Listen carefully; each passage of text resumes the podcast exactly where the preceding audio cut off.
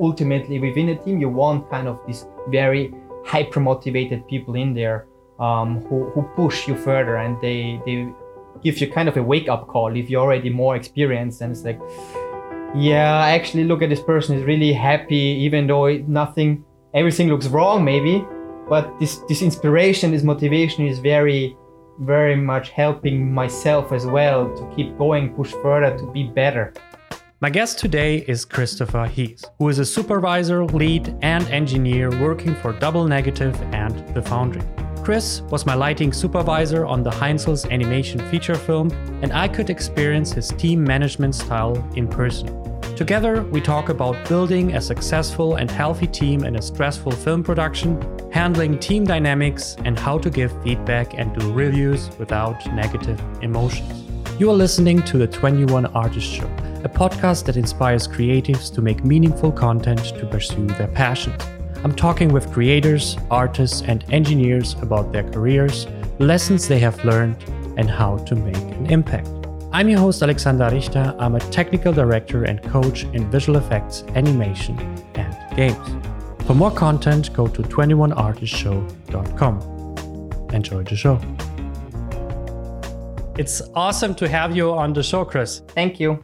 Happy to be here. Before we go into the topic itself, I would like to get a little bit of like your background. I mean, we know each other, but also for the audience and people who are listening, it would be interesting to get a little bit of the glimpse into your career and uh, where you are now, basically. I will start on my very first um, serious paid job, um, not at the very beginning. So my first job was basically um, in the, within the games industry, actually, uh, working on AAA games in Vienna um, as a generalist. So doing various tasks such as modeling, texturing, animation, yeah, so multiple different things. Uh, unfortunately, after around one and a half years approximately, yeah, the company um, shut down and we were all let go.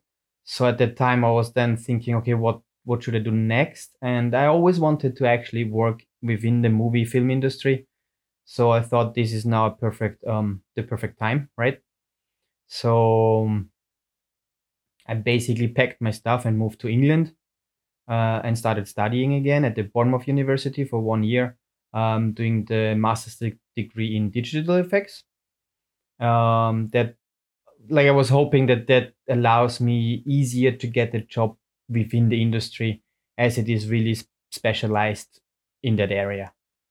So after this one year at the university, I was then looking for a job in London. Um, and that was actually really difficult because I don't know if, if you remember it or if you know it. Um, but at the time, um, the, the production of John Carter from Mars finished. And, and the majority of the visual effects houses within London hired a huge amount of artists from all around the world um, for that movie because it's, it's very, very visual effects heavy, right? So once that finished, um, let's say there was a huge amount of unemployed um, experienced artists out there. And then as a fresh graduate, um, to get a job um, was kind of almost impossible. Uh, it's like it, it, it was really, really difficult. So as an alternative, then I got actually the opportunity to work for the Foundry um, as a QA engineer uh, within the Mari team. So that was a very interesting experience so I really liked it. Um, but it was not really what I actually wanted to do. So after around, again, after around one and a half years, um, I tried to get back into the movie industry. And at that time, then I was lucky enough that I actually got a job um, at Double Negative. So there I started as an FX TD and yeah, worked basically on various movies such as Fantastic Beasts, Dunkirk, um, Hunger Games, Captain America, and so on. So I, I really remember very well my first movie, which was Hunger Games Catching Fire. First of all, I was super nervous um, joining the industry. And then, and then once you sit in your room and you get assigned your shots and you kind of meet the people we are working with, um, it's actually very intimidating, to be honest. At least it was for me. Um, you have all these amazing people sitting around you, and now you, you you're kind of in the middle between them, and you should do kind of reach the same quality as, as or the same quality of work of what they do. So so that's very intimidating. So it took me quite a while actually to feel comfortable and also confident in in the tasks I'm doing. I spent um, three and a half years at Double Negative as an FXTD, and after that, I kind of wanted a change of pace. So I moved back to Austria, Vienna, and and started working at Arx Anima, um, where I spent now the last four and a half years. But yeah, so here I changed actually. I didn't do effects anymore. I changed to lighting, and then worked as a lighting artist, lighting lead, and in the end, um, on the last project, actually was working as a CG supervisor on a feature animated movie.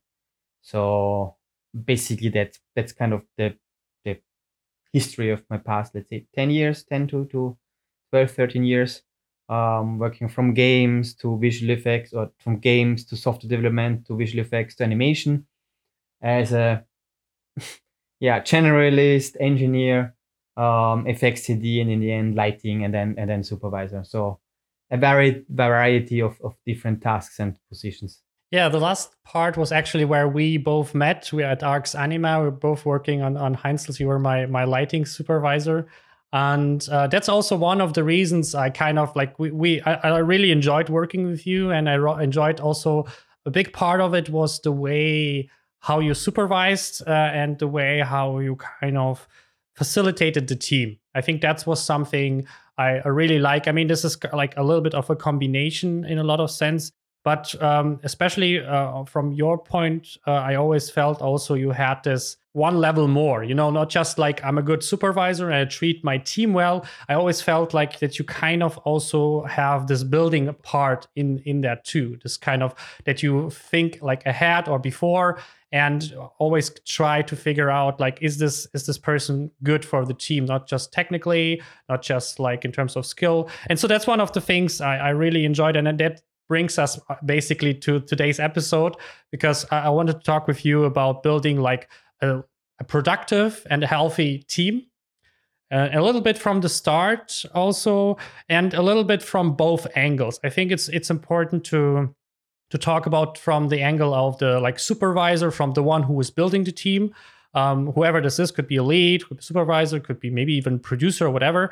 Um, and also from the angle of being part in the team, because I feel like you need both parts to push ahead you know? It's like with each each situation you cannot just rely that the leader will provide for everything and will make like everything happen. At the end of the day it's also about the like everyone in the team who who provides the the heart and the soul and sometimes the work to to keep the team in balance and healthy and stuff like that. So I feel like this is something I, I would uh, would like to kind of explore with you today. I think we should start there at the beginning and uh, so I think recruiting is probably the beginning. It doesn't mean sometimes you you're you not have the chance. Sometimes you have a like already an established team from a different project or something like that.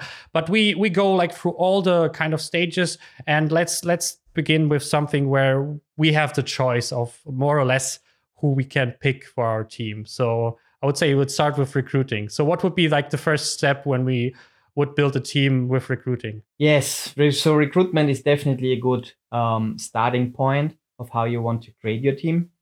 Um, but before we go into more detail about that, I would like to give you a bit of a background of why I think building a team is a, is an important topic.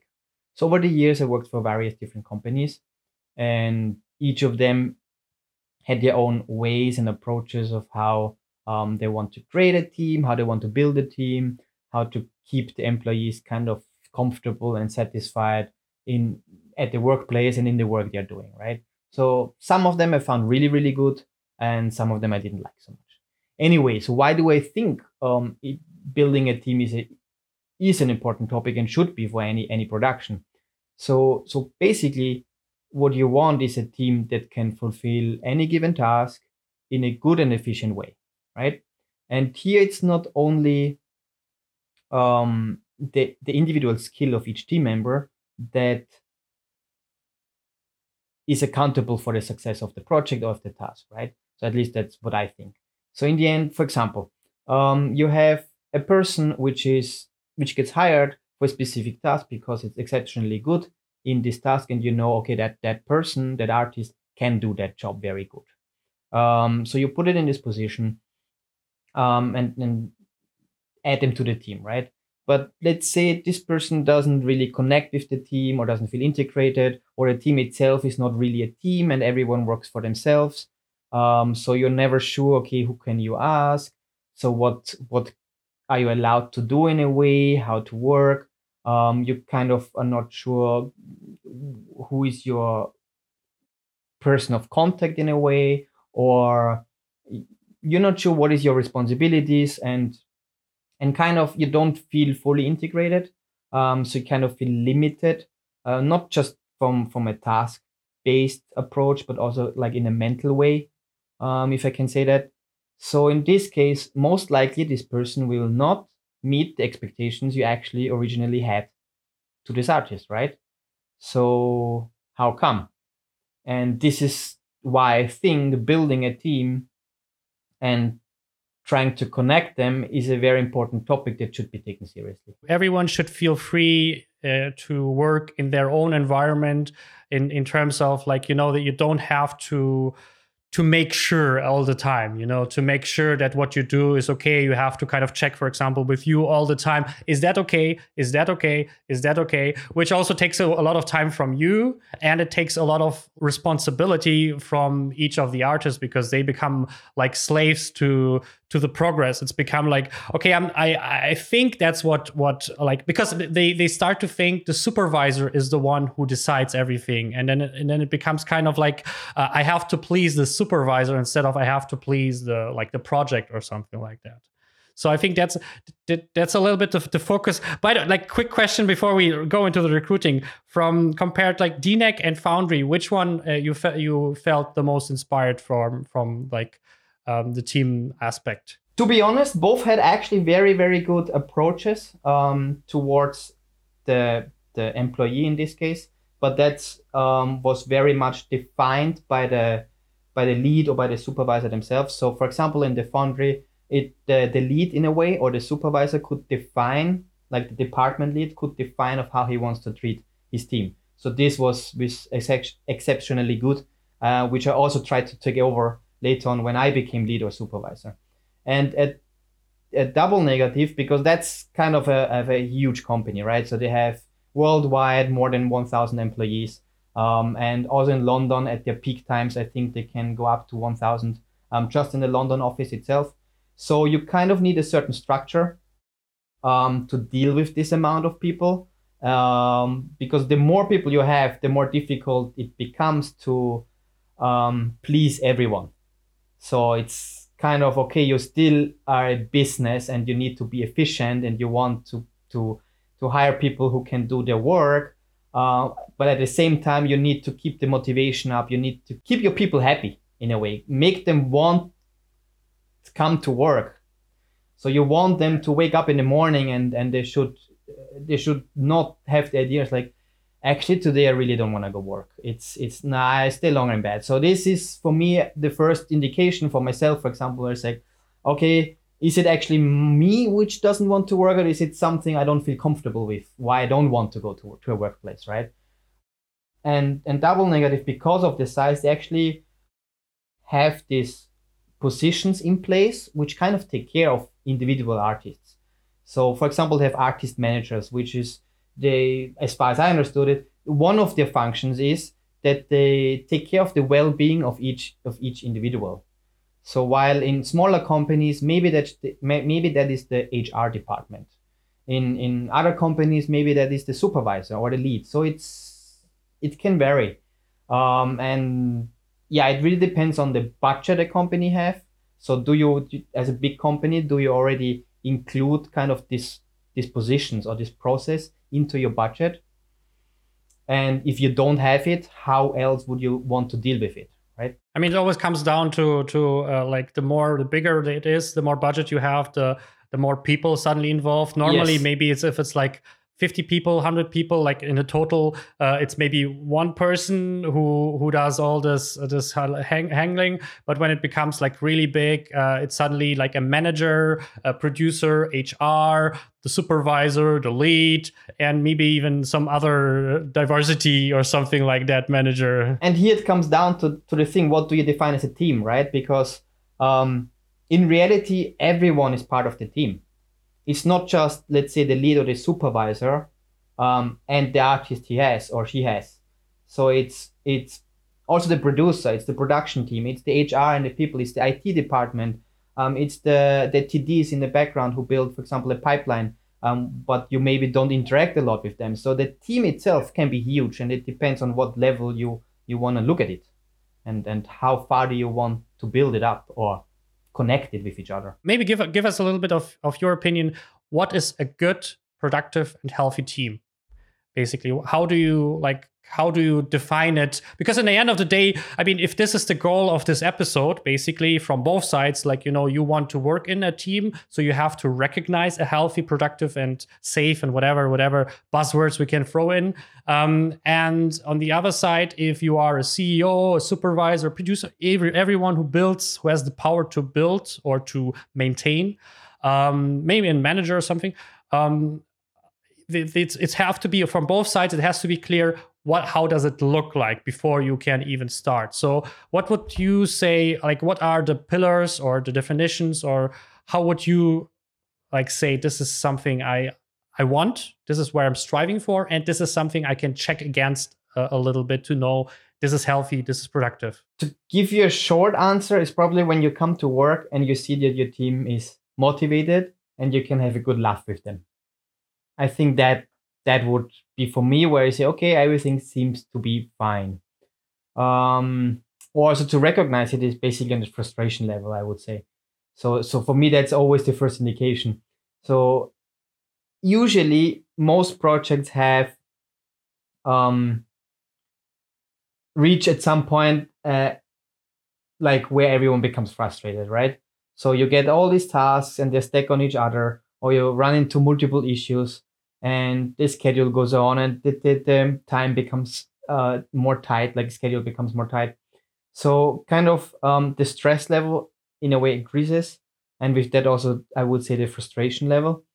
And in my opinion how the team deals with this frustration that's how you can see if the team is still in a good and a healthy shape i would say. So if the frustration level is so high um, that it kind of starts to demotivate people or unmotivate people.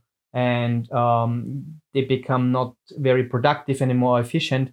Um, then that's definitely a point where as a as a person in charge you should take care of and you should um, um, have a more active impact or active interaction with the situation. In regards to the pillars so as you said um, so the highest priority for me or the, the most important point within a team and to establish a good team is communication. So communication should always be on a very good and high level with with within the teams or with, with each of them. So the artists between each other, with the artist to the supervisor, with the supervisor to production, with artist to production. So basically with all of them to each other. Um, so you always want to be able to express your opinion, like to say what you think, um, um, talk about issues, try to solve things, right? So all is kind of dependent on communication. And I think most problems, maybe even all, you can s- solve with good communication. So I'm um, very strong believing in that. So that's why it's for me the highest priority. Um, another important point would be that everyone within a team should know what is expected from from that person, right? So what are the expect- expectations towards me? So what what does the company want? Then as well as responsibility. So what are my responsibility responsibilities and and what um, do I have to take care of? At the same time, what I always try is um, to challenge to ch- challenge sorry to challenge everyone. So each each artist in a way. So you don't want to give only tasks which become boring over the time. So that's very mm, demotivating in a way and frustrating at the same time. So you always want to give tasks or shots or work that basically challenge that individual.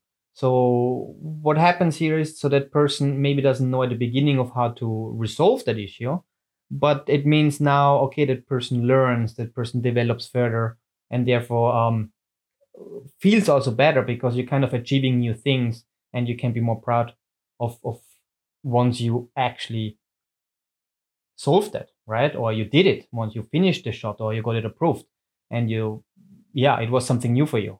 So definitely a challenge. Um, another important point, motivation, as I mentioned before. Um, so that should always be tried to keep as high as possible.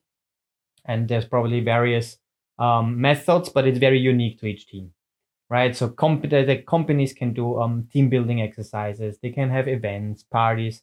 Um, but most importantly here, it is that the team itself can work good with each other.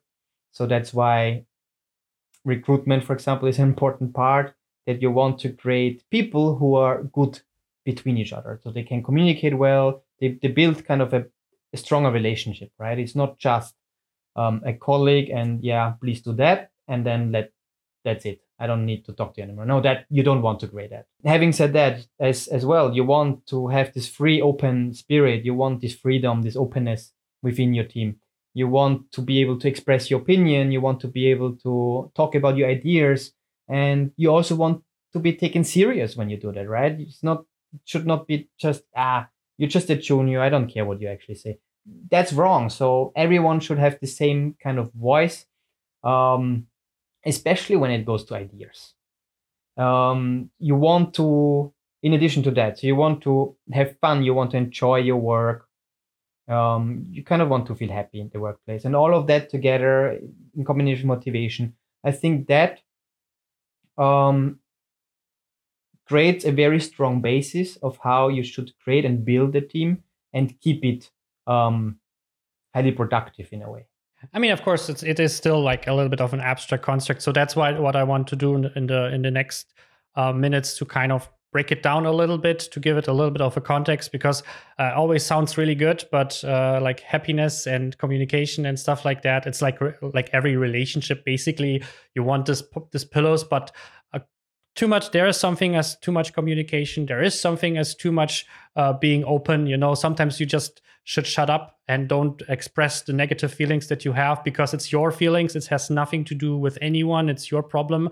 Sometimes you have to process them before uh, you should communicate them. You know, there's a lot of like details involved. But that was that's something um, I'm curious about. So let's let's imagine we have the the the perfect situation in this kind of building a team um, thing where we start at zero. So we have this, we, we have a new project. We're doing an animation film or visual effects film. Let's keep it like, I would say lighting. I I think we both are because you're a lighting supervisor. I, am a lighting TD. That's that that matches. So it is a little bit our our background a little bit easier. So let's say we have a project. We want um, to have I don't know. Let's say 20 people, um, and you you have the option of of choosing. You are the supervisor, and you have the option of choosing. So how would you like go through this road is like of recruiting your team basically. As my function as a supervisor i was actually part in a lot of in in uh, a majority of the recruitment process. Not so much a double negative. So in there i think supervisors are actually not so much involved in the recruitment process. It's more like other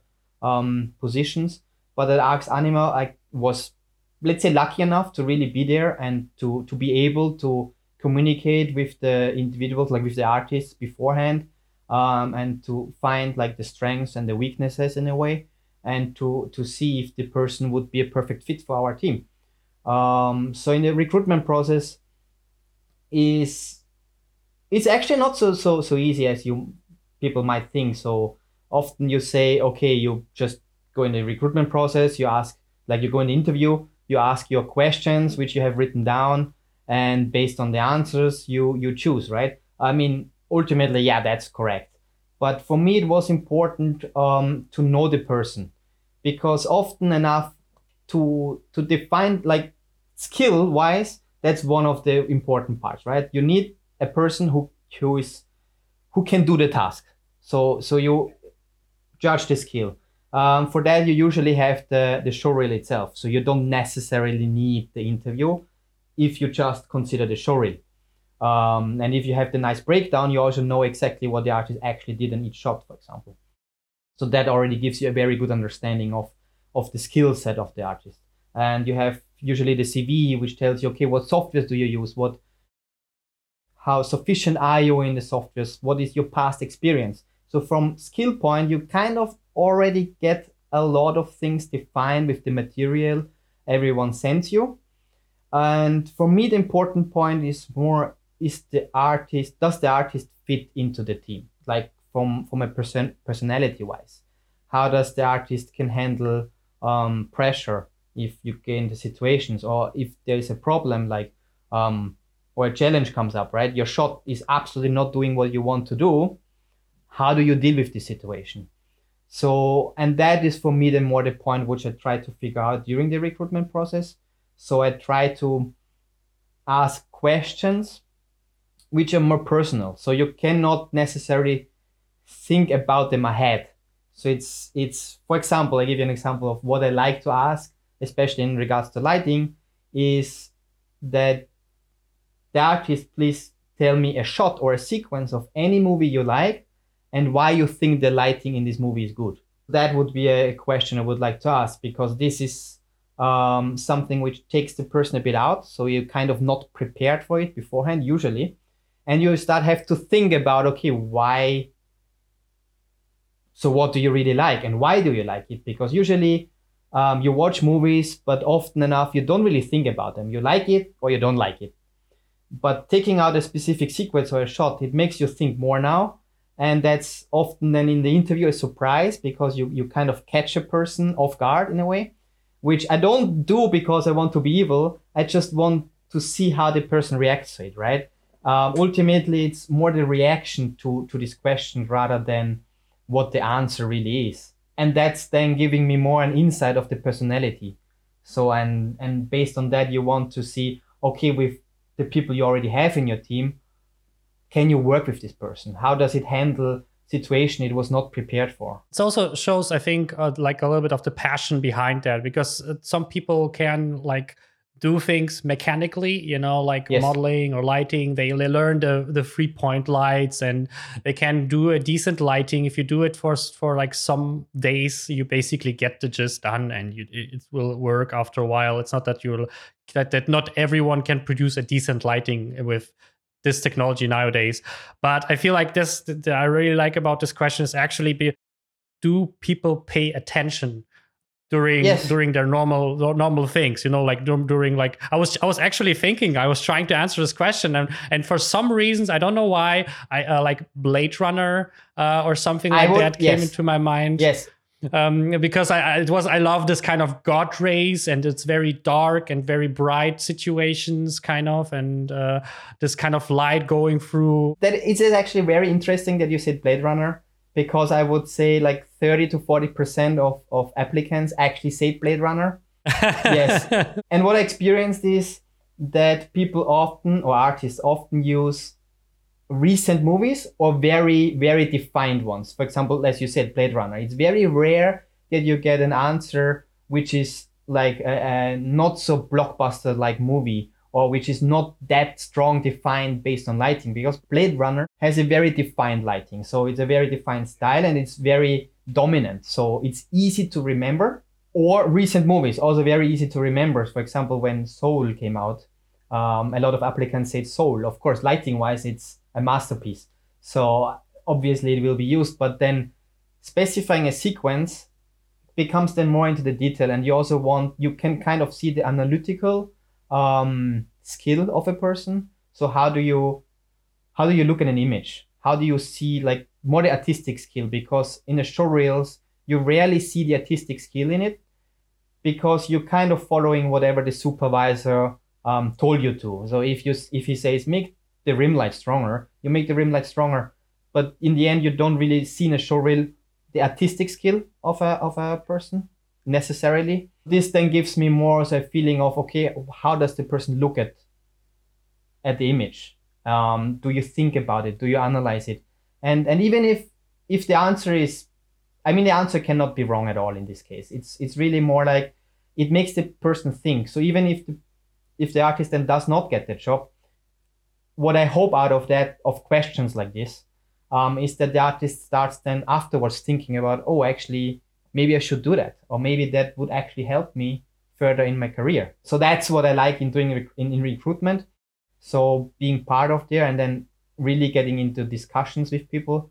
So I'm not so much a fan of having these strict answers like these strict questions answered. It's more like okay, let's create a, a dialogue and and let's talk straight and see how we can work with each other. On one side, you try to get the soft skills uh, done, so you understand is like is that is that a pleasant person to talk to? Is it a pleasant person to? Because I mean, you cannot work with them in an interview. That's impossible. But exactly. you're it's basically just kind of like he's has it here a positive vibe? You feel like mm-hmm. Uh, it's it's is it positive to talk with him? It's not like you know like very tense and very kind of like uh, you have to like extract the information literally with each question and stuff like that. And the other side is you instead of going onto the skill because that's something I I tell um, I tell my clients and people like because uh, like when i'm doing like interview coaching something is like no one cares about your skills in the interview. It's if you don't do like a test for a very specific thing sometimes you do like for programming you sometimes do a programming or a technical test but 90% especially on this industry no one cares about your skill. It's already done. It's already showreel yes. it's already uh, checked with, with in the in the in the interview it's about this. And what i like the second part is is the real education behind that skill yeah. It's this like you know that it's a three point light. You know why why something works or doesn't work, or yes. uh, you, you you know you're doing kind of a meta testing skill thing, not like uh, show them a picture and they have to define what kind of light situation or something with some uh, lexica words or something. You're more okay. Do you think about that and process that, and there's a thought behind what you do instead of just like a technical thing, which basically can everyone learn in watching like five weeks of YouTube videos and then everyone can do like a decent lighting, to be honest. Yes, I totally agree. Um, it's more, as you mentioned, maybe it's called soft, maybe you want to call it soft skill, but it's really to get the understanding of how the artist um, um, works or sees um, his work or an image. Um, but besides that, it's also a huge difference uh, when you talk with applicants on what skill level they are based on the experience, right? So usually when you have more experienced applicants, then the interview is very straightforward because um, they're very they're not nervous at all. Um, they're they're very relaxed usually in the interview, and then it's kind of they have nothing to lose in a way. It's like okay, I don't get this one, it's fine. I have ten other interviews. Um, in the end, they they kind of choose where they want to go. So it's it's kind of a different thing. So when you work with more when or work when you interview more experienced people, for me, what I try to feel in those interviews is more the motivation in that person. So do you are you still motivated to be in this industry, right? Um, because experienced over the years that you um, meet people which are in the industry for 10, 20, 30 years and you kind of feel that they're not that motivated or inspired anymore um, compared to fresh graduates or junior artists, you really feel this motivation, this inspiration, and and that's one of the things which I very much value within a team to have um, this. Let I call them bright people. They have a very strong aura in a way, positivity, this motivation, inspiration, because it kind of reflects on other people. It it infects them and it makes them kind of it makes them motivated again. So if you're kind of there and you sit and then you get a person in there which brings you this this activity this this liveliness into it it kind of infects everyone it has a very positive um, impact for the whole team. So ultimately within a team you want kind of this very hyper motivated people in there um, who, who push you further and they they give you kind of a wake up call if you're already more experienced and it's like yeah, actually look at this person is really happy, even though nothing, everything looks wrong, maybe. But this this inspiration, this motivation is very, very much helping myself as well to keep going, push further, to be better. Yeah, that also reflects a little bit of my experience. Uh, the more experience you get, the more the the interview becomes more of a coffee uh, sitting you know like hey what's up? You know and then you're just you just uh, sometimes i don't even talk about anything. Like literally don't talk about the project. Sometimes it's like just literally like high five and then you talk about random stuff. Uh, maybe something you're passionate at the moment you know maybe you're building boats or something and then you start to talk about building boats in the interview and then you still get hired. And that's that's a little bit of thing that that that comes with, i think with the higher level because people are more or less it's again the soft skills. He's experienced. We know that he's experienced. He worked there and there. He worked on that and that project. Um, is he is pleasant to work with? So if we can have a decent conversation with him, um, then everything is fine. You said on this part you still want the motivation, which I absolutely understand because I feel like that's something you struggle with experience. You lose, especially in, in this kind of industries, you lose this motivation because you're um, you, you achieve everything you wanted to do after a while you do the projects you do the companies you do whatever uh, and then it's like what's there next? And then you have to kind of shift your motivation because now you have the credits you have all the stuff and it's like another one another like star wars or another or whatever. Is like okay it's the same thing a little bit. Um, so I, it's interesting that you still kind of focus on that. Do you have something where you feel like because you mentioned you want to have this kind of motivator people do you have like a battery of, of specific roles you want to have in your team like you know the one the wise one the comedian basically the a team uh, for the team like like of course not everyone but specific people that that you feel like you need them in the team because you cannot have like all motivated juniors or something like that you know Another very good question. Um, here it depends really on the size of the team, I would say. So as you said, if we build, um, when I supervised uh, my last two teams, let's say, um, they were very different in size. So you had a bigger one, which was almost 20, um, and then a smaller one, which contained of seven people, like just specifically to lighting, I mean. Um, and it's it's very different. So the first time, um, I was also very new in creating a team, in building a team, and um, I think I did a lot of things um, not the right way. So I should have done it in a better way. So I was more successful, in my personal opinion, with the follow-up projects because I could more um, see how can people better work with each other. So so here it depends basically on the team size. So what do you want to have in a team? Like what personalities, as you mentioned, like do you have different characters? So I think here the best would be if you have a mixture of seniors, mid-level, and juniors. So I think um, even if you have a high quality production or um, you're limited with the budget and you cannot afford a huge team. For example, I find it very important that you have juniors in your team, or if you don't have the space for juniors, maybe you open up positions for interns um, and give them a possibility or volunteers to see how it feels because the general feeling what I have to as an individual to have a good feeling within a company or within a team is is the following two attributes. Is you have people who are ahead of you so they're way more experienced and you kind of can learn from them. So that gives you this inspiration. So you have a person sitting next to you where you say oh wow this this person is amazing and i can learn a lot by just watching or talking with with this person with this artist right? That gives you the motivation to move on.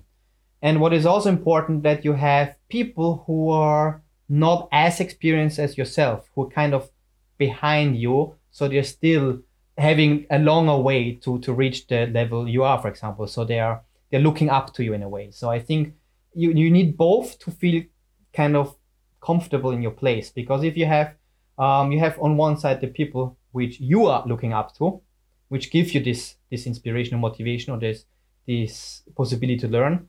And then you have on the other hand the people who are looking up to you, which means you kind of are the person which gets appreciated and you can show others your knowledge, your experience, and you can teach them.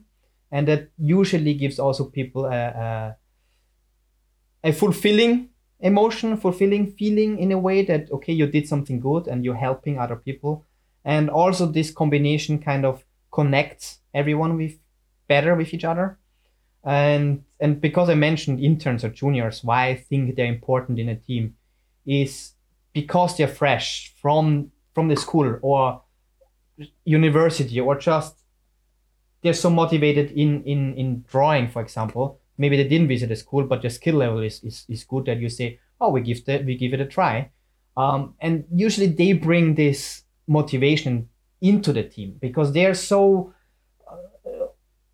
eager to learn. They're, they they, they just cannot stop. They're the, the artists which work for 20 hours and they're still not tired. They're still want to move on and they will talk about everything and you can really nerd out and geek out with them so you're still in the progress where you say oh yes let's talk about um, this shader in a very detail why this highlight should behave this way um, so you you you really feel like more back to school where you where you really go into detail and geek out about about everything where you can because you kind of love what you're doing compared to the seniors which are they know everything or most of the things and they sometimes kind of need these people next to them. Um, i think that's that's very important to keep the team as a whole running. So basically you you try to balance like a realistic expectation from like a senior who has like okay I know how this will work because I did it like 20 times already and this high kind of like high motivational let's do 110% uh, attitude where you maybe ar- achieve that but only if you have someone who balances out with a realistic plan um, but the, that's basically a little bit what you said and before is like uh, if you get like seniority you lose motivation then but you have like someone like a little bit more green green uh, like blue eyes behind that. Maybe he pushes you up because you feel this this kind of like oh like i i I want to work on this cool project, and and then like okay, maybe. And it's also something uh, reminds me of what I talked about with Andrew Schlessel. Um, he is uh, for for education development at Framestore, and we talked about uh, like not just like the education of the company, like you know the company provides education, but also to how important it is that everyone, especially on a senior lead and so roles, has the opportunity of educate his surroundings. You know, that because I feel like this is part of a general motivation and also a general basic need uh, is to kind of um, to because you, you lose the need of um, impress yourself or the project because you kind of achieved a lot of things in this case. Now you kind of um, need a new need and i feel like the the higher in the seniority you are the more it can be fulfilled with educating like your surrounding. You don't have to become a teacher or like yes. just like a small mentor or a good neighbor basically to your uh, to you the one who is sitting next to you. I think this is something uh, is essential basically i think to a team. Yes i think it's it's it's a very good point. It's one of those where i think this would be essential in a team. But also the more experience yeah it's not it depends really then on the character, and that's where the recruitment process um, comes back in. Does a person fit in? Because you have people who simply don't want to deal um, with inexperienced people just because you can have a sense of okay, I'm wasting my time, right? My time is too precious. It can be frustrating sometimes if you It depends on how how they use their inexperience in the, in the exactly. project. You know, are they just pushing forward and then like i know it better. I'm i uh, like i'm did it for half a year. I know it better than you. Uh, or is it something where you feel like i don't know they learn very fast and you just progress with them? Correct. And that's that's where you then need to balance it out because as every artist is very different and that's that what makes it so so unique. Every team is kind of unique. You you will never have the same team twice except you literally get the same people on the same project on the next project again. Over the time of a project or of a production you kind of learn more about each each person and you kind of see okay the the strengths weaknesses of each of them. And you want to to balance it out that everyone feels like comfortable in their role. So if you have for example people who are more quiet they want to be more on, on their own island um, just for example give me give me the shots you need me to do and and that's it. I don't want to communicate so much with the rest of the team. That that can be very well right? So you you can have these people and it's perfectly fine. Um, you put them on the island you, you give them kind of what they need. It's they're very straightforward to work with um, usually very reliable and um, very good for for production because they kind of make a schedule a lot based on them.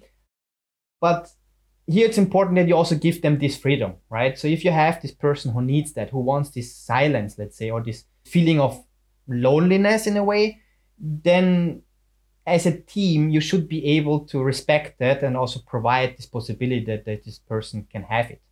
And here it comes then also that other the other people within the team, the other artists within the team, they understand this um, these needs, let's say, and you don't kind of start um, oh he doesn't want to be part of us. That's that's not true. It's just you just have different characteristics and you want to find a way that all of them can work with each other.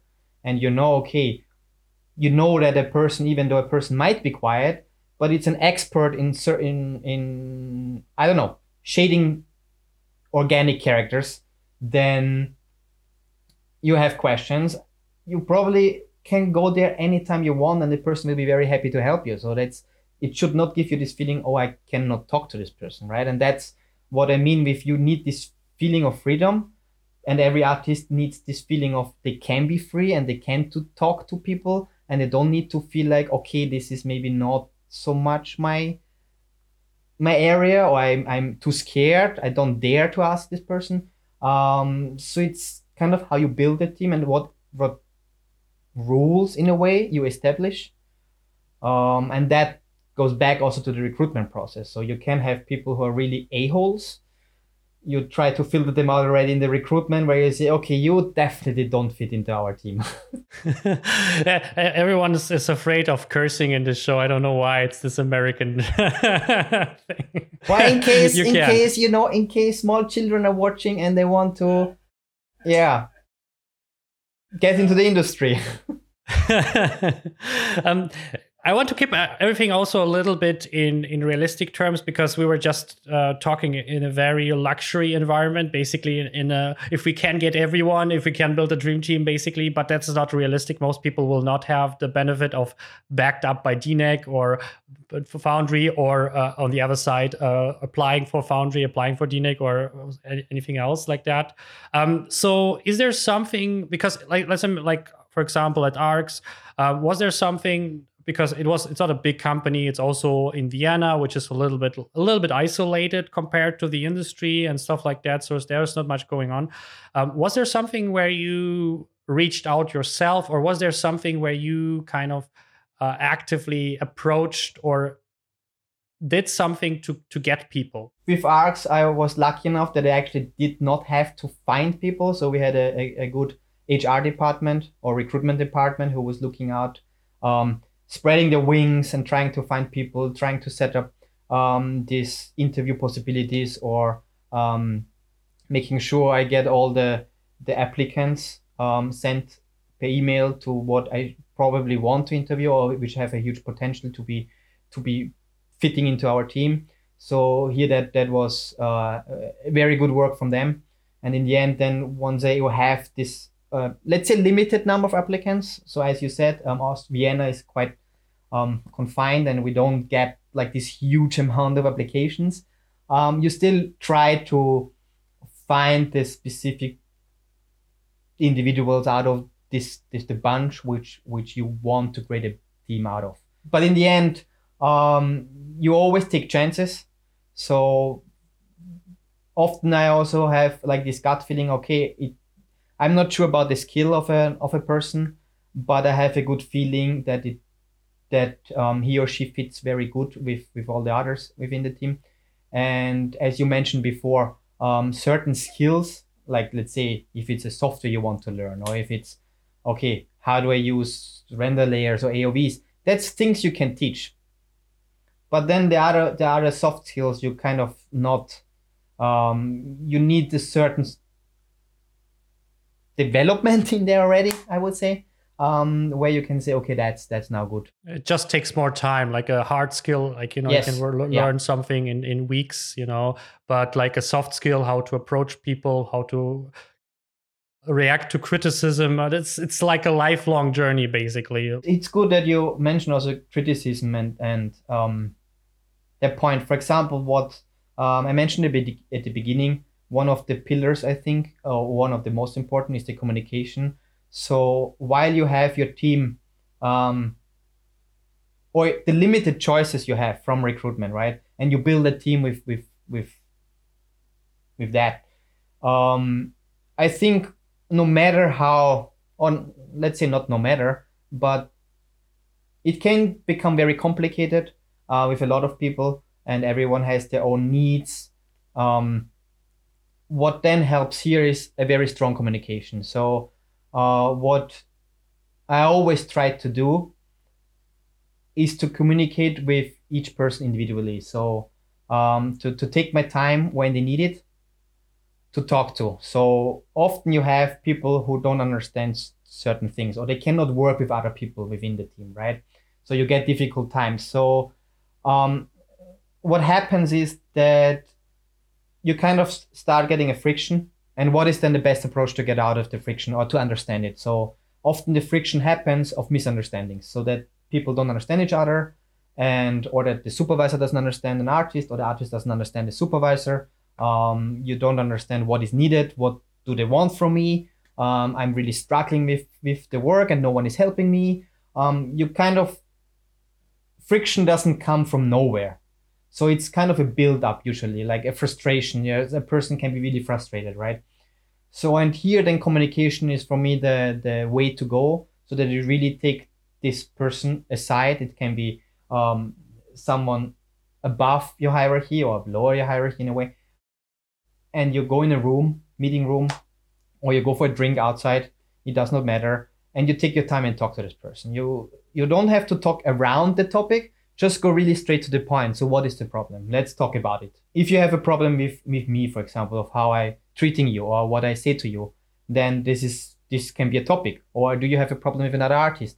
Um, then maybe we should talk also with the other artist. So kind of find the way of communication. I think that almost solves all the the issues or the frictions or the frustrations you can have. It can also be from a private nature right? You you kind of have difficulties in your private life and usually that has an impact also on your professional like on your working life. Here's also important for example for me to to understand that the person. So what how can i help you in a way? I don't need to know your your private problems. You don't need to tell me what what is going on in your private life. Really i don't ask for that but what am i possible or how am i possible to help you? Is it that you need some time off or is it um, that you just cannot focus at work because your mind is always somewhere else? Let's say um, yeah you watched a series on netflix and you really want to know what happens next and you're constantly thinking about the series so it can be really something simple but it kind of takes you out of the focus right? And then you need to focus on your shot but your mind is completely somewhere else. So so how can you help with that? Then then once i know these things i can we can kind kind of come up with solutions. I can say well take an hour off take two hours off watch watch the episode you need to watch and then come back you know? What i also very much like in this industry you're kind of flexible with time. I mean not not dramatically flexible but you can you can shift a bit quite good in a way because we are often especially in lighting for example we are shot based working. So let's talk with production. Let's see if we can schedule this shot to next week and shift it a bit around maybe another artist can help us out but for me it's important that artists can be focused on their work. And if you have frictions or communication issues or private issues, then what is the pos- best possible way how to help that artist out in this specific situation? So, what can you offer as a company or as a supervisor to, yeah, get that person back in a way? You know? And that's the way where you you where communication basically is the way to go in from my point of opinion. I think it's a good segue to to the next part because i feel like before you you go into this whole communication i think always the the starting point when you when the team first starts i think creates a lot of what comes next basically. So if the start is bad if if uh, i had a situation where i started and i, I didn't had an introduction multiple times um, and i hadn't i didn't had an introduction i was just like thrown into the deep end and people were expecting from me to perform and it's this kind of uh, producer thinking like nine nine women will produce a baby in one month um, situation where, uh, in theory, yes, that's possible. I, I I know how to do lighting. I know how to do programming. I don't know whatever the task is, but the problem is a lot of times all this around that like you know how is the pipeline structured? What is exactly the project? How is the hierarchy even? How is the communication? A lot of times it's not as simple as you think oh he's the supervisor but actually the lead is the one who, who calls the shots on all these decisions and all this kind of jazz. So i feel like um, one of the most important parts to kind of create this atmosphere of communication and already battle a lot of issues that you that you potentially can invite when you be, put people on the edge of i feel i feel like i'm not performing. And a lot of times from my point of view it comes from two situations. A is you throw people into and they don't get enough time in the beginning to feel comfortable not with their skill per se but using their skill in this environment and b is integrating the person in terms of the team like you know giving him time that everyone has the opportunity to at least get a feel for each other. So they know a little bit of how does it what does it mean if the person that, that says it this way or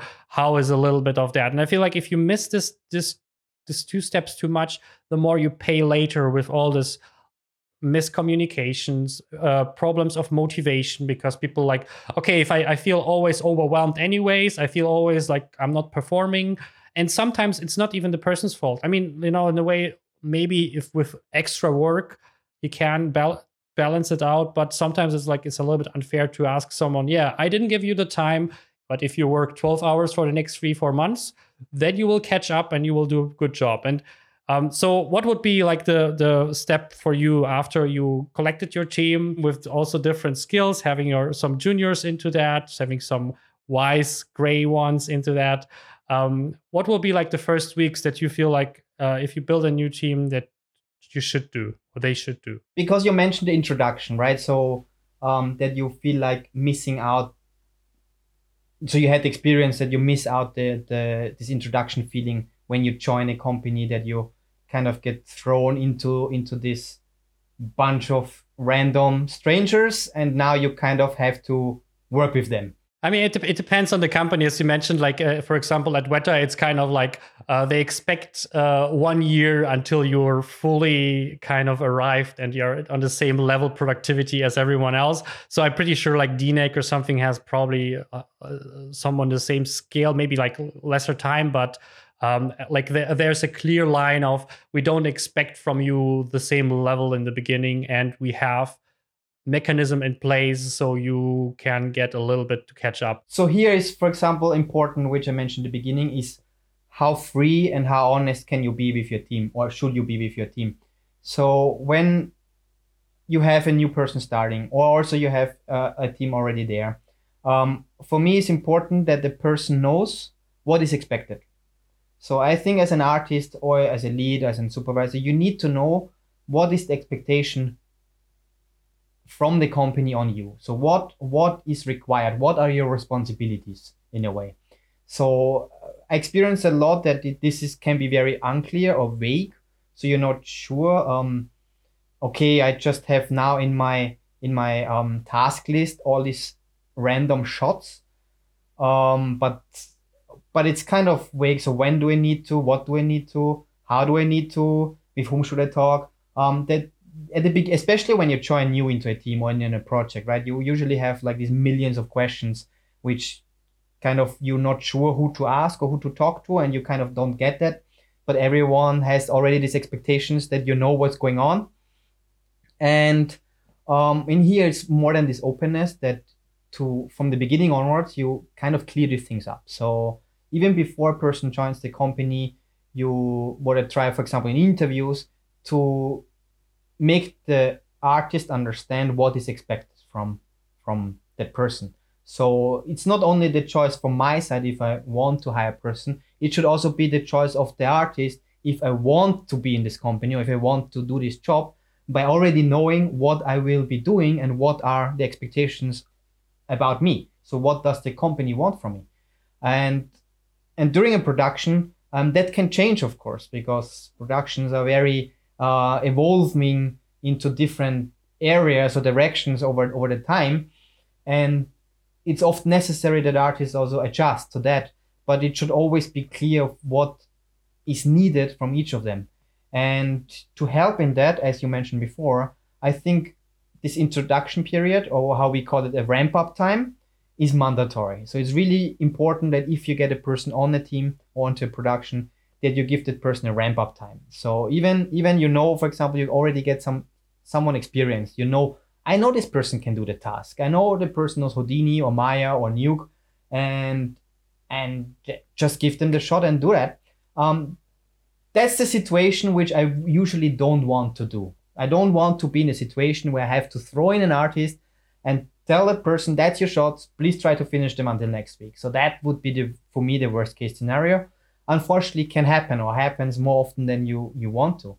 But if you have a person joining a new team, give them the time. Give them a task where you where they can understand what is the workflow, how does the pipeline work. Um, give them tasks where they are forced to talk with other people, right? So you kind of start to connecting with others within your team. Let other people know, okay, we have, for example, a team. What I like to do is before someone new joins into a team, um, I usually try ahead of time, like a few days before, let the team know we're getting someone new into the team and also tell them about the experience level or the skill level so people understand okay there can be a person coming in who has a lot of questions and that's completely fine. Or there can be a person coming in who actually knows what's going on and can help us on topics where we maybe struggle currently right? So so the team understands the function of this new new person coming in um, the purpose in a way. It's like guys we, we get a new artist no overtime from tomorrow yeah that, would be yeah. Basically. But but yeah that's actually i remember that to be honest. I remember we we, we had this this uh, at least weekly uh, and daily meetups and then every time someone come like next week or something uh, depends on how important his role wa- was. I remember that that, uh, that you and the other supervisor were always mentioning kind of like, oh, we get this to solve a little bit of this problem, kind of you know like we get a new td or we get a new da, da, da, to help us with that and that and that specific thing to to ease the burden or to solve a specific issue. Uh, and that's, that's, something i really really liked because it always you always felt like um, you know there's progress kind of going on also around you. I think as an artist you need to know you need to see kind of the end right? You need to see okay this is the shot i have to do. This that's or this is the task I have to do. Like for TDs, usually it's it's not shot based, it's often task based. Um, that you kind of see, okay, this is my reward in a way. You want to to get a feeling for for example, artists. So when I was an artist, I often felt like if I get my shot approved, that's my reward. That makes me feel happy. So I finally, after 100 million retakes, I finally get it approved. Um, and that's a very good feeling you you get like over the time. And TDs also need um, where it's more task based you kind of need the same emotion in a way. You need to feel like you're achieving something you're going further you're not going two steps back. You're always making step further step further step further to within the team to finish the production to finish this task to finish the movie um, the advertisement whatever it is right so you want to get a feeling of, okay, we're getting closer to the end and we're doing a good job. So it's important that you have this feeling that what you're doing is actually fine. Often you don't know is what I'm doing is it is it good or is it bad? Can I should I do it differently? And that's where then communication comes in place. So um, you rather want to talk as a supervisor, for example, you rather want to talk earlier to a member of your team if something does not work out, or if you say, hey dude you you uh, i can feel your frustration. It has kind of an impact on other people. Maybe let's talk about it first. Or i can see um, your work is starting to um, to lose kind of this this love to, to the detail or it's kind of starting to weaken.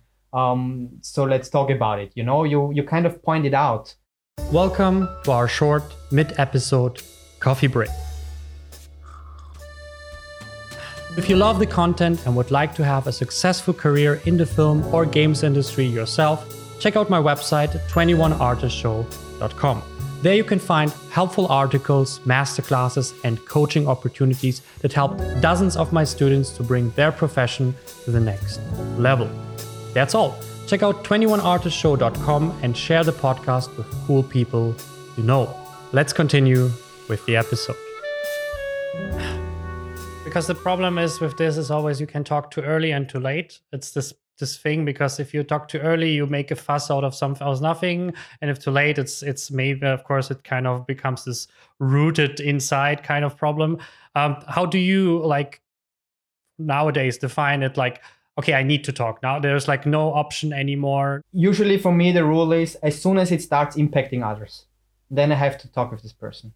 So as, as soon as other um, uh, people or other, or other parts of the department or production get somehow involved or having to deal with consequences based on that or having an impact, then before that happens, you should act. So you should kind of find a way, okay, now is the time I have to talk because now it starts involving others. And then once others get involved, that it it can become more complex and complicated to actually then find solutions afterwards. I think that's always the I think one of the hardest parts. Um, also nowadays, uh, we talked about that before. Is like the expectation nowadays are so high from yourself, from your environment, from your work, because you're bombarded with with high end production nowadays. You consume more than ever before. It all looks like Marvel quality, so you expect a little bit Marvel quality from yourself um, you on, on the flip side you have this expectation from life life has to be happy and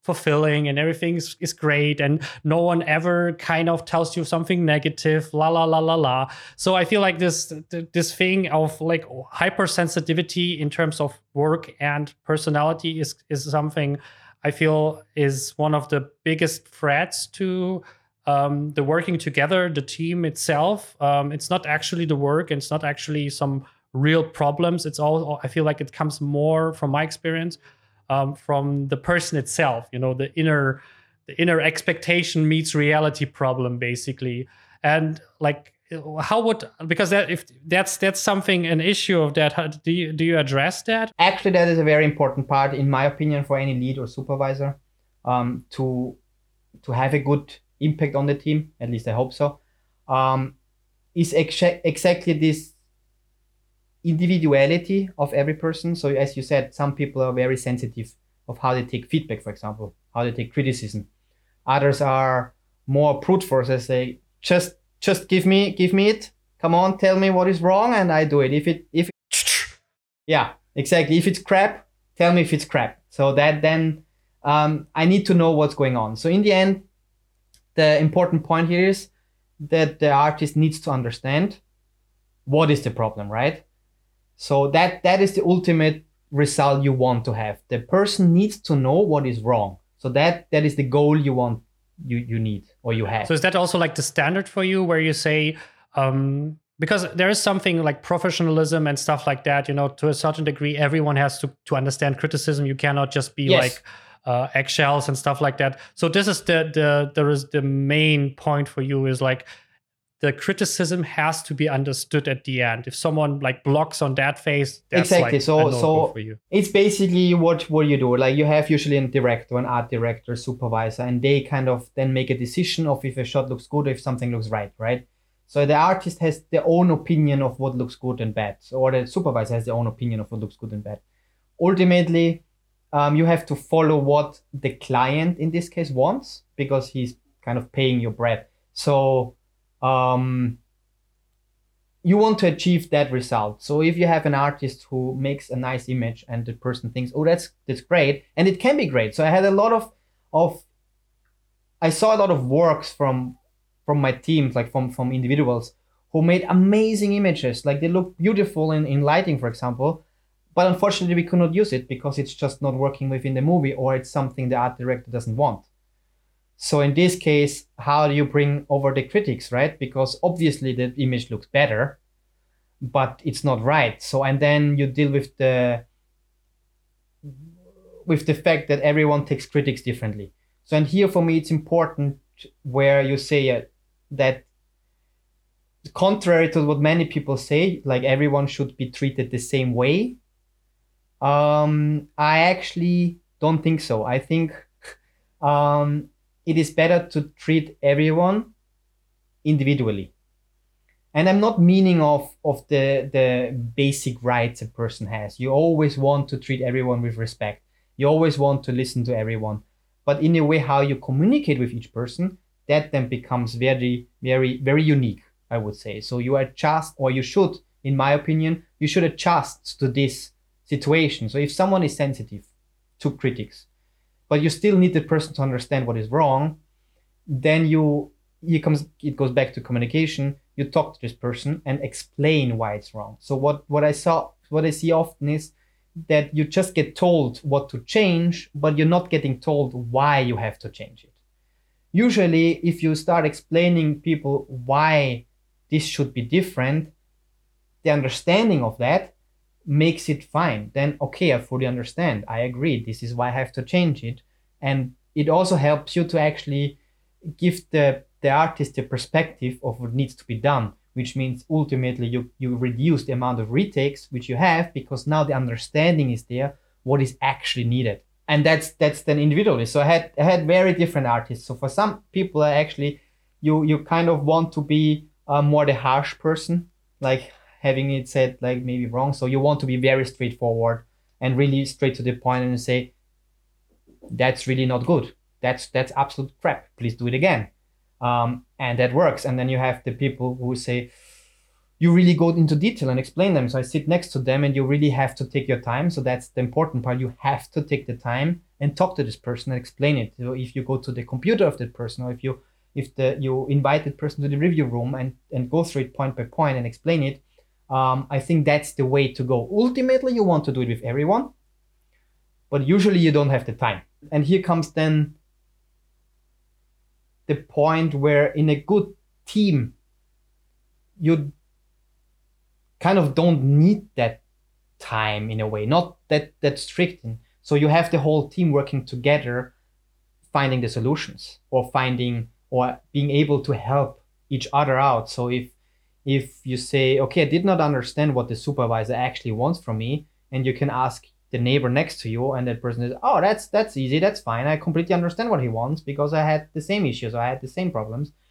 And in a way it helps. So you in here again you need this team spirit the whole team working together on the project and not the feeling of oh god i need to create my shot quota every week or every month. I need to create my 10 shots in a month so i can finish it it's that's for me not the right way to go i know productions work this way because you have to schedule it but in the end, what matters is the whole team creates the numbers and not just each person. It's actually a very complicated topic as what do you do? You have an artist, for example, who does 30 shots in a month, and then you have another artist on a similar skill level who does five shots a month. How can you now justify to production to not swap out this one artist who only does five? Because if we swap him out and we get someone who can also do 30 shots, we would be better off, right? Um, I actually don't agree because if you have a team which works really good well together, every person within the team has a certain role, as you mentioned early on. What what can that role be? So what is the reason why an artist has not or did not reach the quota, right? There can be a reason. Is it maybe that person was looking into issues, into problems, into certain TD works, something is not working? So if that happens, then this time spent of this person looking into these issues is a benefit for everyone else within the team because now you have a person who figured out what the issue was. But based on that, the person obviously could not make the shot numbers.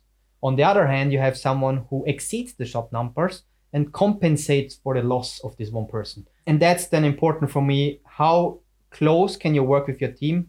How good connected are you with them? How good connected are they with each other and to understand if someone is really exploiting the team or are they really all working together and trying to finish together so that's then for me the important part that's why i really try as much as i can as much as time allows me to communicate or to have individual talks with with the artist as much as possible. I think it's also comes back to the book uh, from adam grant give and take which talks about like being a giver and give, being like a taker which is like kind of like do you just take from others and just try to get your edge and your benefits? Or do you try to like give away you know your time your advice you know not because of your ego but because pe- people ask you like hey can uh, i don't know can you give it and it ends up um, like statistically um, most givers start with the with the worst. So they in the beginning for example if you look at uh, medical students uh, they they have the the lowest grades the givers they have the lowest grades while like the, the takers uh, have the like much better grades like but when they graduate it flips. Just because they they need longer time to kind of establish themselves they lose time they also need a little bit time probably to balance out how much they give and how much they he like stay like you know because you can give too much you know you can just be like you know running around trying to help everyone's uh, solving his problems and then basically have no time and then end up with five five shots uh, instead of 13 as your colleague basically. But there is this aspect of um, that it it is an investment a little bit of you know also like in terms of the team that if you have some of this kind of giver mentality still on a healthy side not like uh, like you know basically destroying themselves just to please other people and help them but um, it's a it's a kind of investment. And if you as you as, as someone who looks a little bit and talks with the people i think you can get a feeling of how much is this person just like like lazy unmotivated or whatever just slow or how much is he actually basically just uh, like taking out, out, fires in the background that like basically no one no one sees because it's not his specific job but if he wouldn't do it maybe no one would or at least maybe it wouldn't be 30 shots but would be 20 for the whole team you know? So i understand your your approach to individualism and it's kind of also um, something that everyone wants in, in in a sense you know? Everyone wants to take to be individual and stuff like that. But in the end of the day it's still a production you get paid. Uh, it's not like your it's not like your your fun time everything you know? So um, i feel like where's the line that you draw where you say um, i have a schedule you know i cannot spend half an hour with with uh, the 20 or t- like t- 10 artists who need an explanation all the time or who who need to circle multiple times till they really do what I want? Like, where do you draw the line where you say that's over individualism and it starts to be kind of like personal problems and personal stuff that they bring into that and they lose professionalism? I think it's difficult to say this is too far, right? So it definitely can happen. So the worst case, um, what you can have that you actually have to let people go. So that that would be, in my opinion, the worst case that you're forced to make the decision. Unfortunately, you cannot work with us anymore. So that I had to do it a few times, but it's really the the the area which I don't like because, as I mentioned before, um, when people start getting into a situation where they become kind of unprofessional, um, it would be good to know why. So, what is the reason behind it? Um, and is there a possibility to change it? If not, then usually what also helps, you kind of find an a mutual agreement where both of you say, okay, maybe it's better that um, you stop for now and take a break and um, you take a break of, of this job of this task of this company and and let's see later on again if we if we want to rehire you. Um, it's again back to communication. Um, for now i was lucky enough i never had kind of these people in my team where you say okay i absolutely cannot talk with that person um, but as you mentioned, this individualism that you invest in people, that you spend your time with them, goes to a certain limit. As you said, it's a business, it's a production. We're on a schedule, we're on the clock. We we like money flows.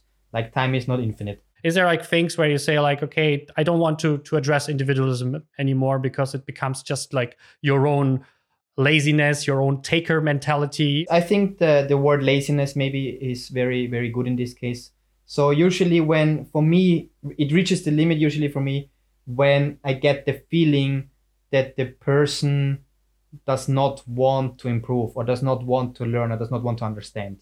It's just just give me that and that's it. I don't I only need to. So the rest I don't care. So if you get this feeling of a person does not care anymore, then you you kind of run into dangerous waters. So you, you go into dangerous waters in a way of, okay, we can the longer this drags out, it can become an issue, not just for this one person. It became it can kind of have an impact on the team because maybe you don't care about your own work, but you should care about what impact it has for everyone else, right? So because you don't want to do a task or you, it's different if you cannot do a task or if you don't want to do a task, then um, again, what is the reasons? So why do you don't want to do these tasks? There can be very valid explanations for it, or they can be just okay because I'm not in the mood. I don't want to do it because I know it's annoying, it's frustrating. Leave me alone. Can happen, right? Um, and it can happen to anyone. So I often have tasks where it's like, oh no, why again?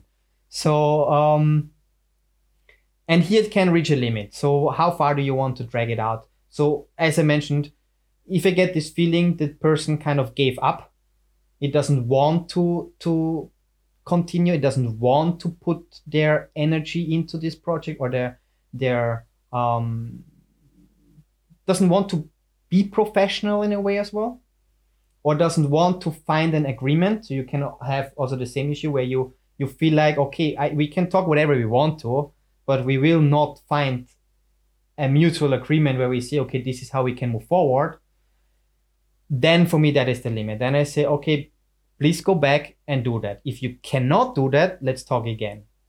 If i know you can do that and you just don't want to do it it's a different topic. Then um, in the worst case you start talking with production you find you maybe try to find workarounds okay let's see if someone else can take over or is uh, uh, wants to take it over or not but sometimes you have these tasks where kind of you know no one wants to do it or it's really just annoying because it's kind of a yeah, a time consuming task which everyone knows how to do it, but it has to be done, or shots which are not really interesting, so you don't want to do them. So here it's it's kind of okay. Are you work? Are you working just for yourself? Are you working with the team? Are you working as as a team? And as soon as I get this feeling that um, you don't want to be a team player anymore, then there there it becomes more complicated from from my side. Yeah, it's actually something I experience uh, very rarely, but it happens at least once where I, I absolutely felt uh, it's like as a TD where I talked with an artist and he literally was ignoring what I was saying. Like like uh, I, I absolutely was kind of like this is not how I did it before kind of uh, situation or or um, why do I have to do this? You know, how why do I have to create a specific render layer or something like that? It's like, but it happens, and um, it's it's super strange and for me this is definitely a limit uh basically like you said like a, a little bit of a mixture of laziness and giving up like a, a little bit of a um you like basically um the artist only does how he did before this is a problem with with more experienced artists especially um who are like uh, this is not how I did. And then you talk with them, and maybe you're not as senior as they're like in terms of experience, and they're like ignoring you a little bit because they're like, this is not how I do it. I do it my way a little bit. Maybe they say it clearly, maybe not. Maybe you see it in the next shot. It's still not done, uh, basically. Um, and I think this is definitely a limit where I feel like. Um, you can talk about that you can remind that once twice but then there's a time where i feel like it doesn't like it doesn't help you it doesn't help the person it doesn't help the project because it, what happens as you mentioned uh, you suddenly have a broken shot. You suddenly have maybe missing AOVs or render layers or something like that and then someone has to fix that. And suddenly uh, or the, the person itself has to fix that because he has this feedback of technical uh, shot is technically not approved. And then he spends double the time uh, to create the same thing basically as someone who would do it in the beginning when i was an artist um, and I worked on shots, I always considered it this is my shot. I I get you get I think most artists have it, um, especially when you start and you're not like this industry veteran, where like a shot is just yeah next next next. Um, I think at the beginning you put a lot of your heart into each shot, and that's why it's then so painful once the director decides to cut your shot out because it's not needed in the final edit. Um, or that you have to that a shot gets reassigned to another artist for example because schedule wise you you cannot fit it in. Um, so so here i think it's good if the artist has this connection to the work um, because that's how you kind of get the most out of it the artist wants the shot to be good it wants to be beautiful it wants to put the best the best uh, into it what the person can do. Like look this is what i did. It kind of it's you're proud of your work. You want to be proud of your work. You want to show your work to others to your family to your friends to to to others right? You want this proudness of your own work and and and uh, it makes you feel good and you create like a piece of something big. No so absolutely. No no my point was more in the direction of uh, like technical and the, like you as an artist are, are not de- defining how the pipeline works or how the the look of the movie will be. You yes. you, you create your yes. piece and your piece is part of the of the big one and you should feel like part of this big project. That's cool but uh, it is not your decision about like art direction or um, kind of like department uh, works. Yeah. and that was actually the like you're not paying for the movie you're not organizing the movie. Keep your your like attention and your feedback to the parts that that you are expert in and that you are part of. And that's also yes. how you see it. You will not like look at the movie and and like you you will say like oh the modeling is shit but the lighting is great you know because yeah. then you will feel like proud about your stuff but like you know you know like this is not my this is not my issue or the compositing was not good. You say you're like you know you're proud about your stuff. I mean you're proud of the whole project but you're mostly proud. If something is bad you're, you're literally will will say oh, like the the things i i was working on were cool like my team work on cool.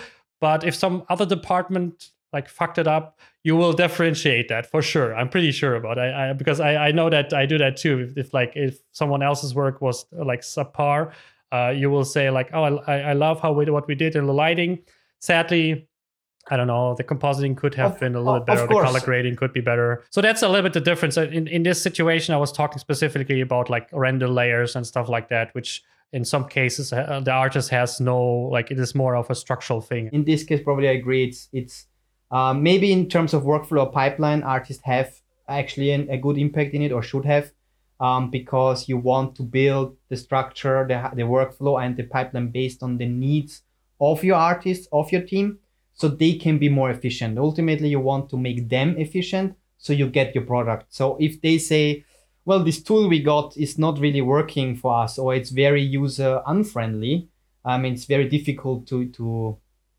deal with it or very annoying then this is feedback you actually want to get. So you can have a TD or a pipeline TD uh, sit on the task and say, hey, can we can we make something? Can we make it better for the team? Can we make it better for the artists? Which also stops at the moment when it this specific moment which I described was kind of the the diva who was coming from I, I I do it this way. It stops in individualism. That's something you you you don't yes. want to address too much because it it it's uh, as, yes. as we talked like with Sabine Heller, she was talking about rigging, and she's like, um, you can do everything. An artist can ask me everything, and I, as a rigger, for example, I can deliver everything. But at the end, it's a, still a project, and you have you cannot deliver individual needs and individual like apps that only one person needs or uh, something like that. So, and that was actually the the whole whole point is like, um, yes, everything that you said um, it stops at individualism and it stops when yeah. you when you reach out too far out of your department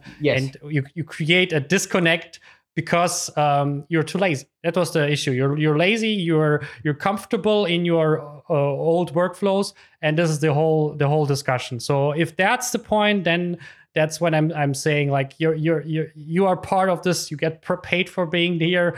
Yes, uh, yes, I understand. First, yeah. first and foremost, do your job. That's uh, that's uh, that's why it sounded a little bit harsh, but uh, in the context of the of the whole uh, kind of example that I gave, yeah, it makes sense. Was exactly that. But yeah. it, it's absolutely true. As a as a TD, my job is is satisfy the lighting uh, lighting lighter in this case um, a lighting TD because like I don't have a job if he doesn't make his job uh, correct. You know, like my job is hundred percent make him happy. Of course, in a way, I want myself happy. I want to have a challenge. I want to have cool things, and I want to create things where I feel like people are appreciated of it and it helps. I, like literally, I can see it.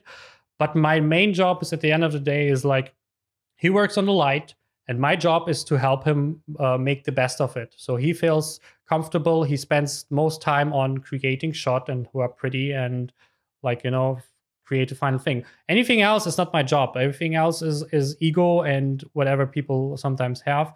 Uh, but like a td for example role is absolutely a supporting role to uh, to a specific degree until maybe you do sample your own lighting or something like that. Yeah and here it comes also to down to the to the hierarchy in a way that why you have actually leads in a team or supervisors who kind of try to accumulate all the information of what each individual artist would like to have in a tool or in a software. And then you kind of filter out what is really needed or what has the most impact for everyone.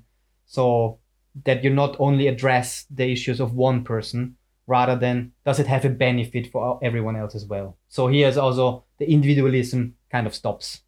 The other thing you mentioned about fun which i actually regret to have not mentioned at the beginning um, i think fun is also a very very important um, point to have within a good team.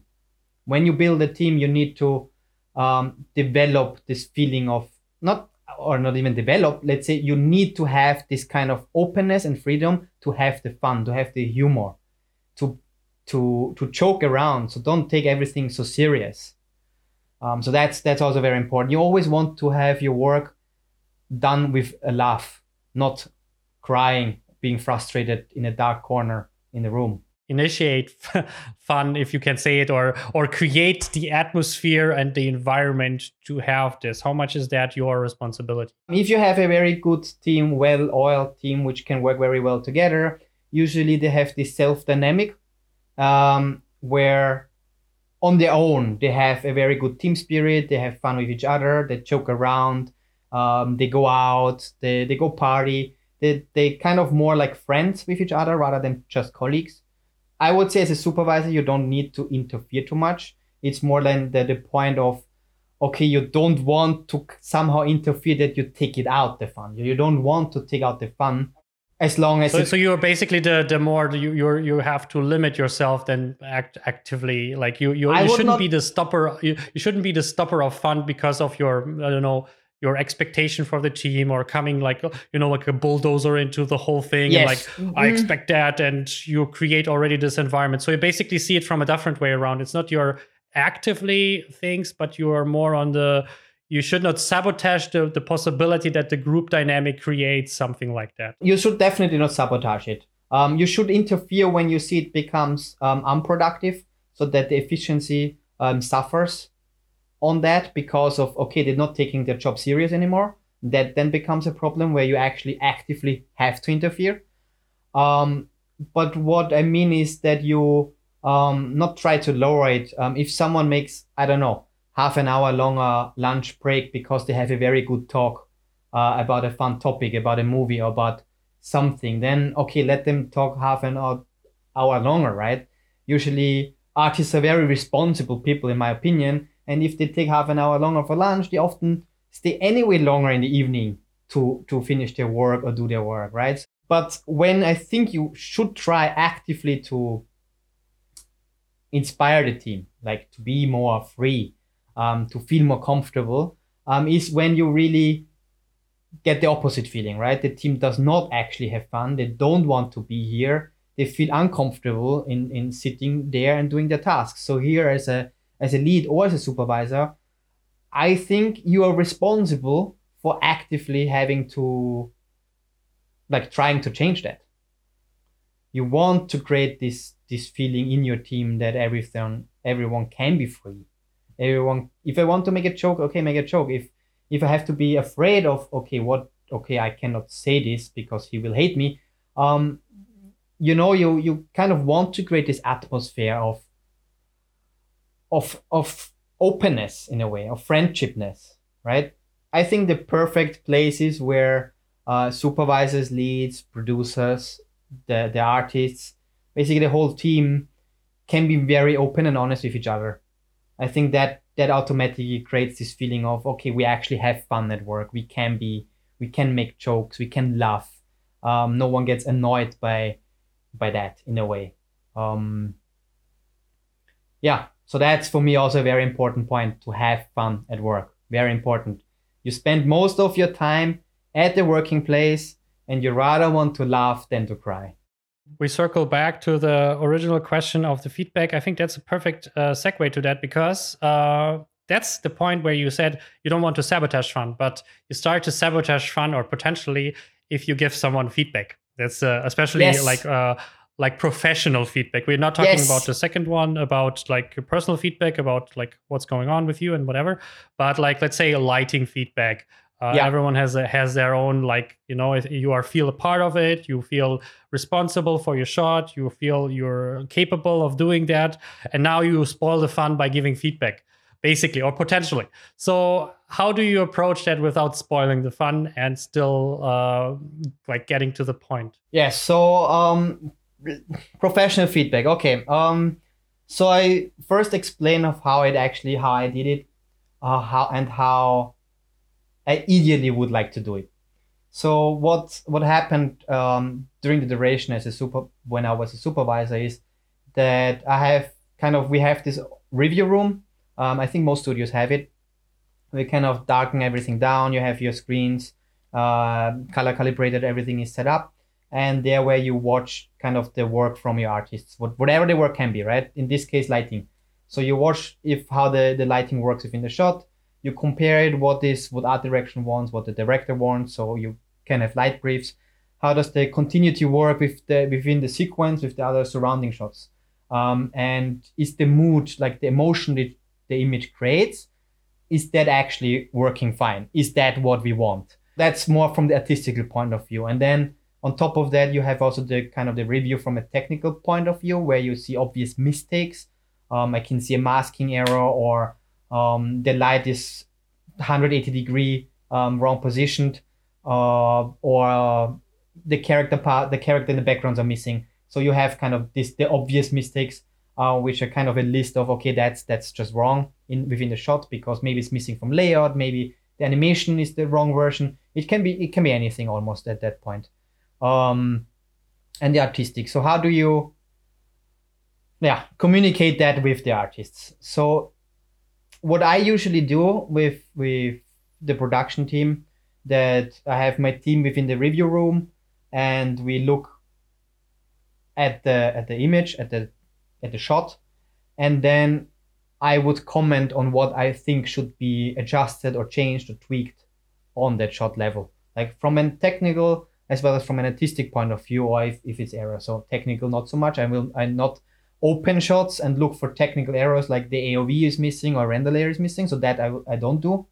Um, but more from from the artistic side, okay, the rim light is maybe wrong positioned, or the key light has um, is too too intense, or it's burning out. We're losing um, color information. The background is missing depth. So can we kind of create some additional fill lights, for example? Um, to emphasize certain areas in the background more, um, where, where maybe it's important for the story. So what happens here is I usually make a list with, with so with the team. So the production team is usually behind me, and they're writing down with what what I, I try to communicate, and they kind of make bullet points in a way where they write down, okay, please change this, change this, adjust this, adjust that. So it kind of becomes a list of tasks which the artist and can go through and then adjust um, what we figured out in a production where time matters a lot, so very tight schedule, if you create this bullet point feedback, it's actually the most effective ones.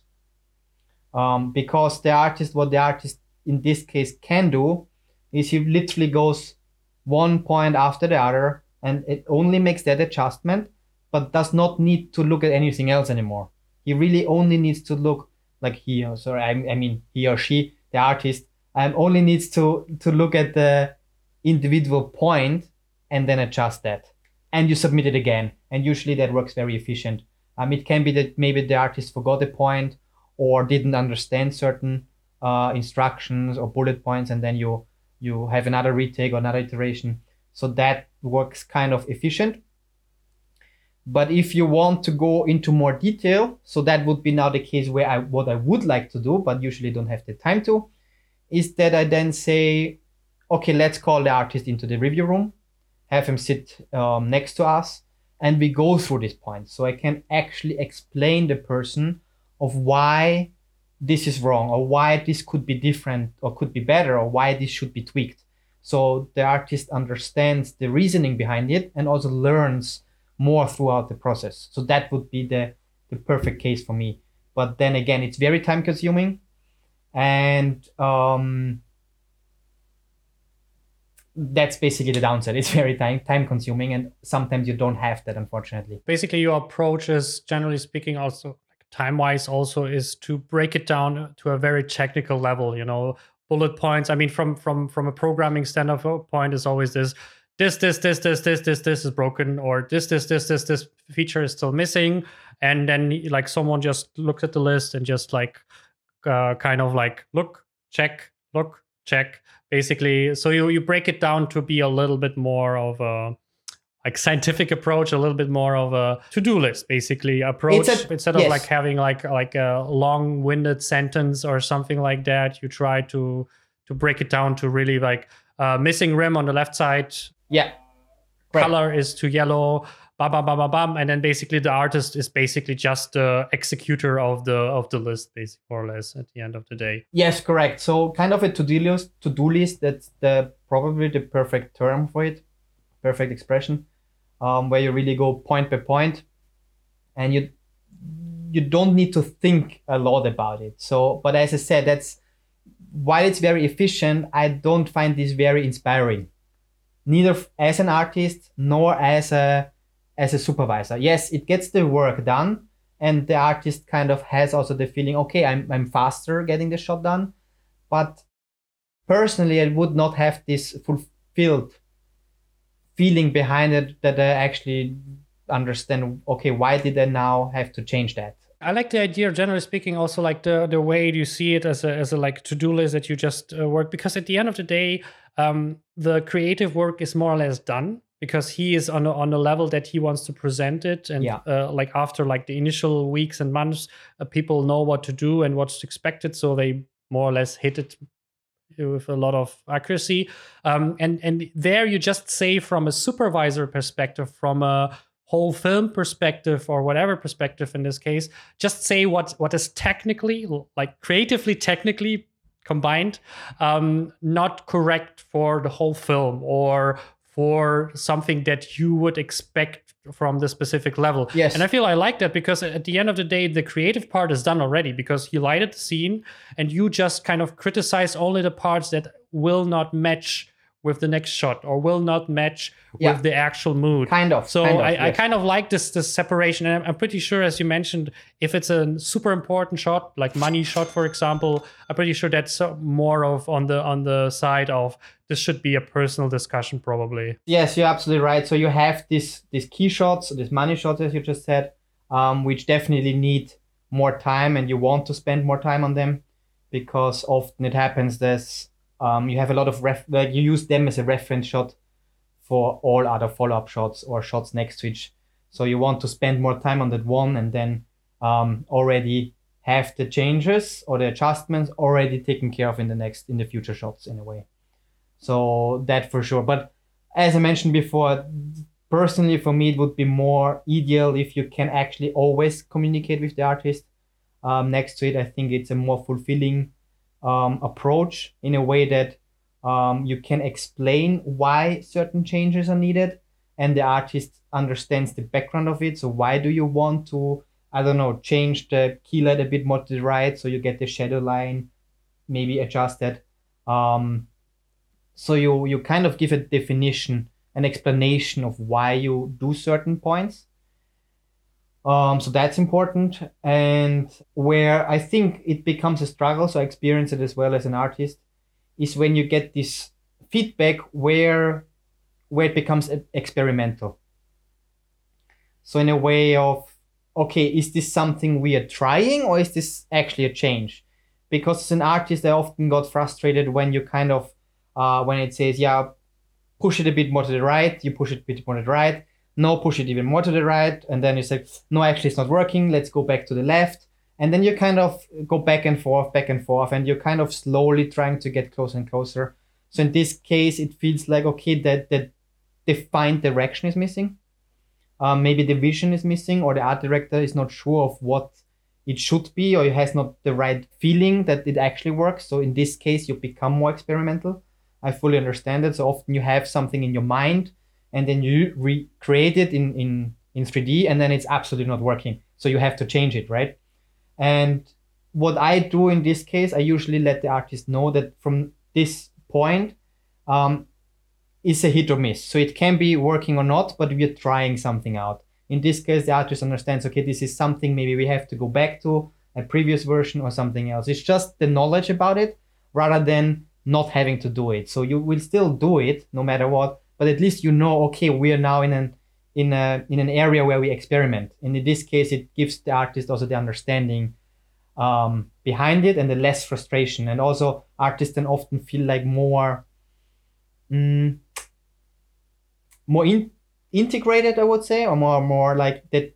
Okay, actually, now I can show. Maybe I find something which the supervisor likes. Especially if you explain the, let them what you actually want from that. You know, like I want to Exactly, give the rim light to exactly. separate from the background or something like that. And then maybe he finds a solution without the rim light or, or like a second solution where he did something with the background or something. and like i think that. this is for me a very important point to communicate to the artist as well so in in the professional feedback it doesn't matter if it's a bullet point that you write it down and you actually can write it down hey this is this is an a try this is an experimental um tweak we want to, do and see if it's working out or if you talk to, to a person and say hey or for example after the review you can talk to go to the artist and say yeah maybe here be careful and then you can go more into details and explain it I feel this is like a, a great point. I think this experimental thing should be addressed uh, like more often because I sometimes feel it's uh, it's maybe a hiding thing. It's maybe uh, you are not sure that it is experimental. Sometimes you find out later that it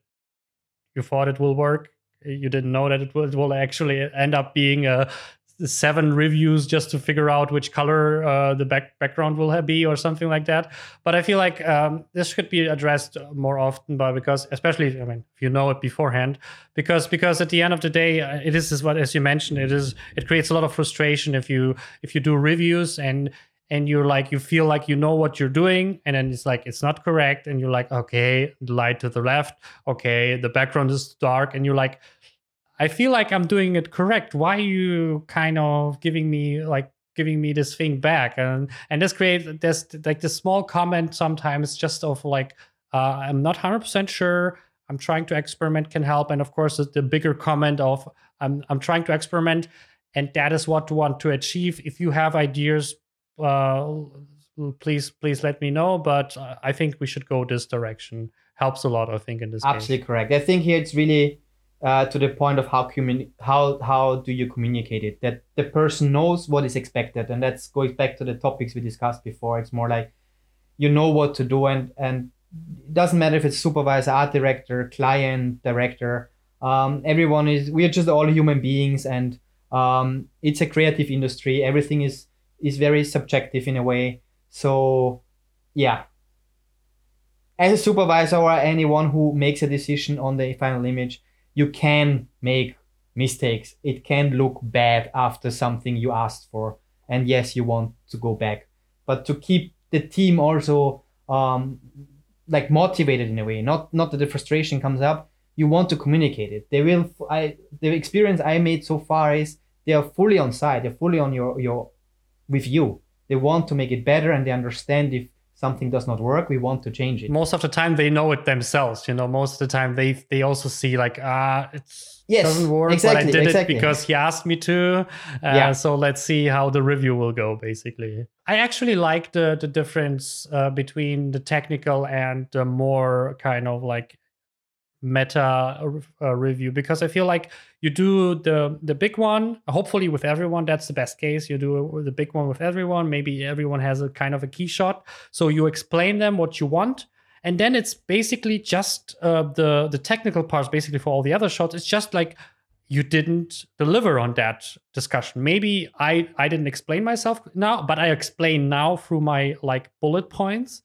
Or um, you didn't understand but and now you will understand through my bullet points hopefully. Not- like i would say in most cases. So i like this kind of um, binary situation where you uh, best case you have this discussion with the uh, artist so he knows exactly what's going on in the shot and what is expected. And then you just go into the do your thing do what is expected in your own kind of creativity. But when when i give you feedback it means you like from your point of view you shifted away from what the expectation and you just have to correct them.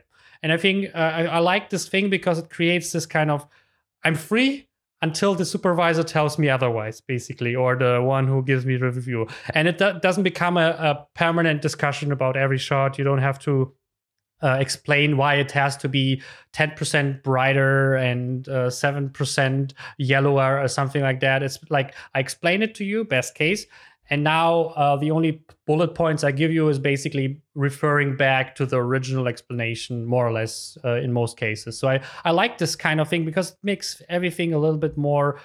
This is time for discussion.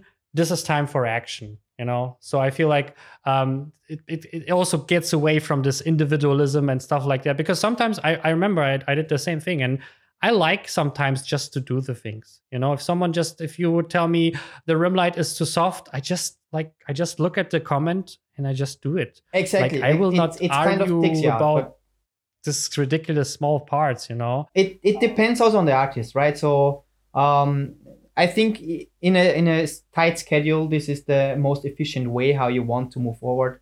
Um but it's as i mentioned not very fulfilling from an artist point of view can be not very fulfilling. But a lot of artists actually also appreciate it because it it kind of makes them more smooth more easier to do their job in a way. But it, it really depends on what direction you want to go. If you want to learn and to develop further you maybe want to understand why you do certain changes. I mean, again, it, it comes back to you have to be as basically what you said in the beginning, but now in, in smaller cases, like you have to be very clear about the expectation. It- Like at beginning, you set expectation of the artist, but now in this case, you are uh, clear about the expectation of this uh, sequence, maybe.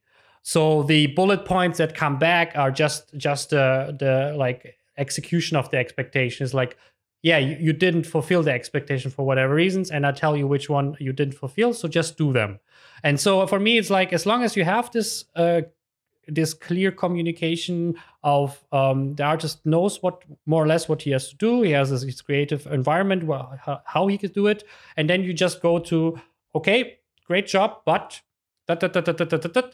uh, is away from that. And if they're too far away, then you can open again like the uh, the discussion and say like, hey, I, I feel Correct. like we have a misunderstanding. We maybe Yeah. have to uh, make clear that this is like a dark, moody environment and not happy, happy uh, wonderland. Um, so I feel like th- uh, that's why I like this this this thing of discussion open. But then it's just realizing it, and it's not. There's not much to discuss about, like this kind of technic, artistic, technical details. As as I But here it's them. important, as, as you just said, that okay, if an artist doesn't understand it, for example, or that doesn't get it wrong, or is not sure about the note, like the bullet point that person just got, um, that that artist always has the possibility to go to the supervisor or to whoever reviews and asks, okay, I didn't understand it. Can you please um, explain it to me? So that should be always the possibility um, to to maintain. I think in my case as well, um, to maintain the, the team structure, like the team spirit. We're all working together, and um, maybe yes, I'm I'm your supervisor, but in the end, I see myself more like I'm here to help you do your job because you are you are actually doing the shot which will end up on on the on in the movie right which will be in the cinema you will you are doing the work itself so so my position or my function as a supervisor in this case would be um, to be a let's say like a servant to, to the artist. So what how can i help you that you can be more efficient that you can do your job the best possible way? And i see that almost on any um, leadership function like is it is it from from a production manager or producer or um, other supervisors department supervisors like i feel like we all exist to to to help the artists who are actually doing the work so they can do the work better and faster. Sometimes uh, see it's like as an architecture you you know the building and uh, the the lighters the engineers who built the building actually. So you will you will not you are not the one who creates the shot at the end of the day but you plan the shot and you know the, the all the doors and stuff. And you also again it's always this kind of the discussion of you have more overview. That's the that's the that's the benefit of being an artist or like a technical person uh, um, you are just focusing on one task. For you, this task is the world. This shot is the world. You want to make it the best. Of course, there's like some guidelines, but this is your world.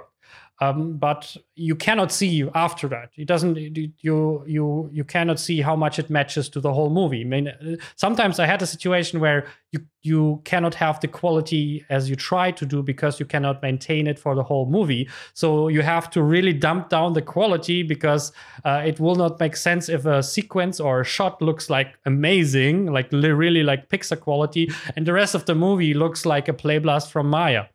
And uh, so there's this kind of uh, yeah that, that's where where your individual like opinion is needs to be kind of adjusted to the whole film which is the is what part of the of the review basically. We did an, a feedback discussion after i left and i really really uh, appreciate that. It was one of the first maybe or the second or but definitely one of the rare occasions that i ever had a personal feedback discussion to me like as i am in the company you know like in my work but also as a like as someone who's like working in the team basically. So what i'm, I'm wondering is like on one side how often do you think it's important to have this kind of discussion? And what is the the, the purpose for you? What do you want from that? Like uh, not specifically for the end let's say for generally like if you do a typical once a month once a year or whatever a discussion what do you want from that one? Yes personal reviews i think very important topic um good that you mention it i think it's part of having a team um is is the feedback you the personal feedback you give a person so what does what does it mean like uh, not every studio does it. I'm not sure how many studios actually do it. Um, I remember it from from Double Negative Time, and I really liked it and tried to adapt it as well um, when I was a supervisor. Um, that there I had once a year the, the so-called annual review, where they kind of uh, talk with you in a like in a one-to-one meeting about your achievements over the year, about your work, and about the feedback you collected throughout all the different projects you worked on. So you you got feedback from supervisors, from leads, maybe from people working next to you within the same room, or basically just very, I would not say random, but feedback from a lot of people. Um, so you collect it, and then based on that, you give a personal feedback to this person, so the person knows, the artist knows where to improve or um, what was not so good or what is actually very good or where where did they do an amazing job for example right um, so what i try to do in my time as a supervisor is um, whenever the project finished i tried to to do a review like a personal feedback review in a way like a post-mortem basically you could say yeah you could say a post-mortem meeting um, with this person so a one-to-one meeting on a on a it's on a per personal level so it's not about being professional in a way, right? Um, you, you of course you're professional, um, but you really talk about that individual person on its own, and how I experienced to work with that person over the time or the duration of the project. So I usually do it after the project or when a person is leaving during the project. So when he's leaving the company, then I usually also do that. Um, for me, the important point is here more to give feedback to the person so so the the artist can learn from it so what what i found good um, what i found maybe not so good or what could have been improved um, how do i evaluate the work or the the teamwork with this person so kind of going really into detail or even examples if you have but explaining the person what i liked and what i didn't like so in the in the hopes of that that person can um, learn from it. If as it's personal in a way and professional, the person can take this feedback as as he wants to. Um, accept it or don't accept it. But ultimately, you have information, you can do something with it. If you do, great. If you don't, also fine. It's really up to you if you want to change certain things, if you want to improve or or whatever, right? Maybe everything was perfect and and sometimes I, I could just say, please stay as you are you're an amazing individual being. You're amazing to work with. I love to work with you. I hope we can work again together in the in the near future, right? So so that would be then where you maybe don't have a lot of feedback, but it makes that person very happy as well. You want to hear kind of the things. Also, if you do something wrong, you want to hear if you do something wrong. You want to know, yeah, did I do a good job? Was it fine? I have no idea, right? So that's the goal for me. And also I think a way of showing respect to to that artist. So yes, maybe you are an artist of many others, but I still see you as a human being, and you deserve to know how you did. is there like a technique that you use when you approach that, like a sandwich technique? Uh, you talked about that one positive, one negative, one positive, or something like that, or you just go into that? Because I know I feel like because I remember our discussion and uh, from you from how I know you as a person, I feel like you are more on the positive side, generally speaking. You even if probably someone is a little bit more on the on the edge of I, I'm I have to really like stretch to find all the positives here but uh, i feel like you're always trying to come from this side more than, than just, just kind of like like say like oh you, you could be more on time or um, you could argue less on this on, on a on a review or whatever kind of situation. I feel like you come from that. Is there like something like a approach that you go through that specifically? The approach i do here is basically um, before i have this meeting with the person i I take my notes, I take my time to really think throughout the production of how we work together, how you work within the team. But as you said, I think more from I try at least to think more from a positive side. So so no matter how let's say unmotivated a person is, usually you always find ways or not ways, you always have points which are actually good. Um, even if a person doesn't fit into the team or doesn't fit into the job, right? Um, it can have various reasons, which is why I find the communication so important to understand um, the person, why you maybe don't fit into the team, or maybe or maybe why you're not good in doing that task, right? And then the feedback, I go then more into the detail of okay, what I liked. So why why let's say let's take the the, the lighting artist like the department right for lighters I had artists which were absolutely not lighters. They didn't want to be lighter, but we hired them as a lighters. And uh, if you don't want to actually do the job or you don't feel like this is your the subject you want to to work with, then um, obviously you will most likely not do a good job, right? So, and in here it's more than the talk develops more in a direction of let's think about is this really the right direction you want to go? So it doesn't have to be only saying this you did good or this you did bad but maybe to figure out is this actually is the lighting position for you for example really the thing you want to do?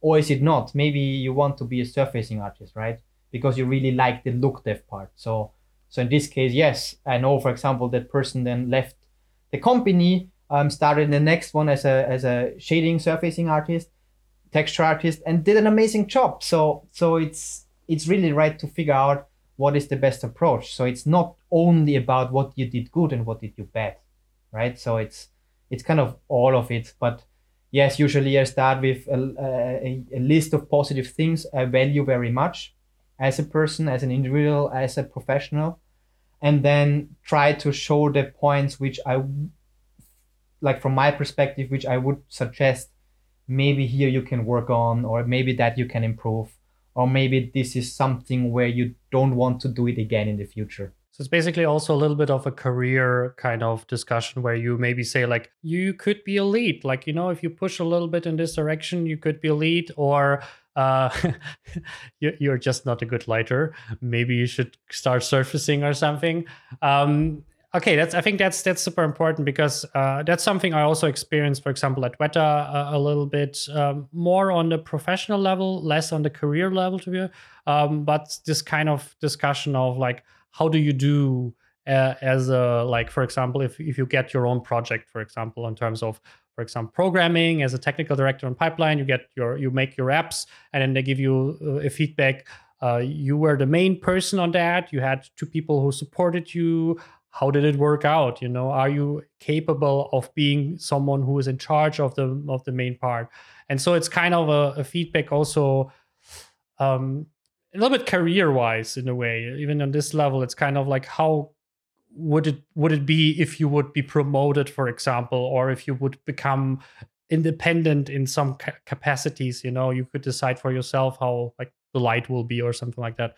Um this is something i i noticed for example on that one yes so so so definitely i would i i'm treating it this way so every every talk is very different um and in addition to that so to the personal feedback let's say to the individual artist uh what i often also um talk about in these meetings is um, the other way around. So how did the artist experience the production? How did the artist experience um, the team? How did you feel within the company working on this project, having these people as a supervisor, having working within the team? So how what was the experience of the person? So it's also very valuable to get the to know how did the artist feel, right?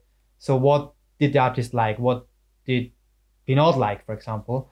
And then from a company point of view or from a team point of view, supervisor point of view, you maybe want to do adjustments based on that because you can, ah, I never saw it from this perspective. And now you get more information um, where you can do certain adjustments to make maybe improvements on the next project, on the next team you want to build. To kind of summarize uh, the whole discussion was um, that building a team starts already by in the recruiting. It get like sometimes you have no choice.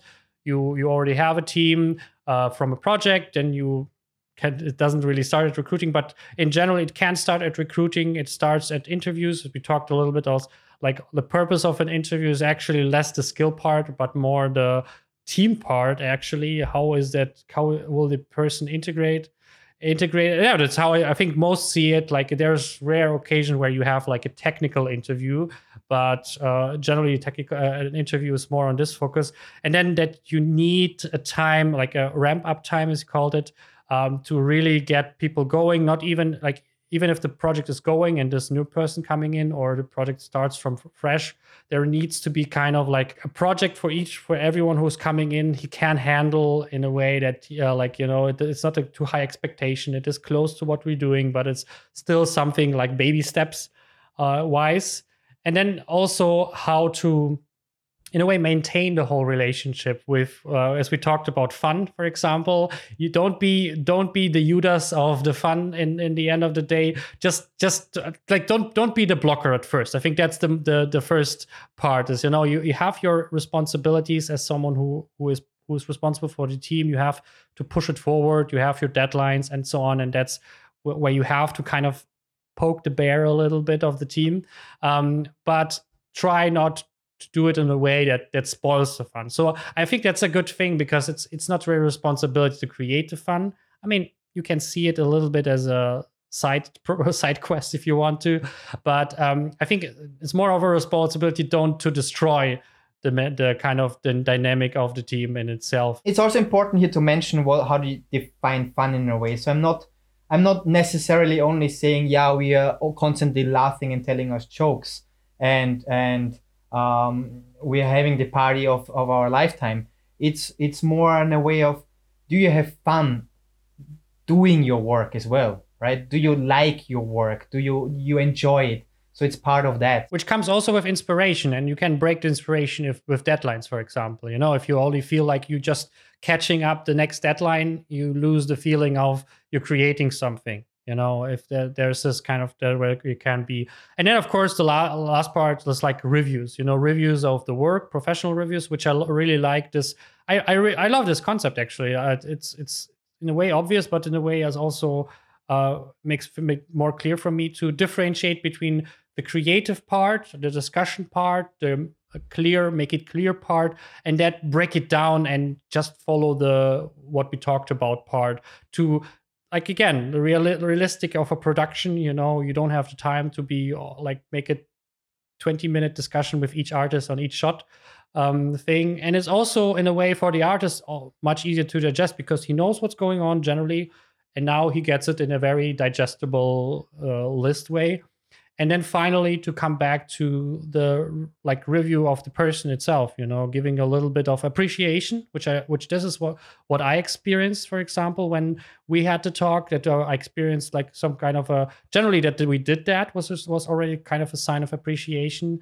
Um, and then of course the whole talk is was kind of felt like um, what i could do and just getting feedback because sometimes you're depends on the environment you're sometimes absolutely not clear how you move through the team you know how are you perceived uh, you know are you maybe someone who's always punching your way forward or are you someone who's super passive or you're someone that that doesn't deliver you feel like always like you're always behind or something and this kind of can help up like open miss miscommunications, misinterpretations, um, and open up like, you know what, um, uh, you are amazing in this and that. And sometimes people like, what?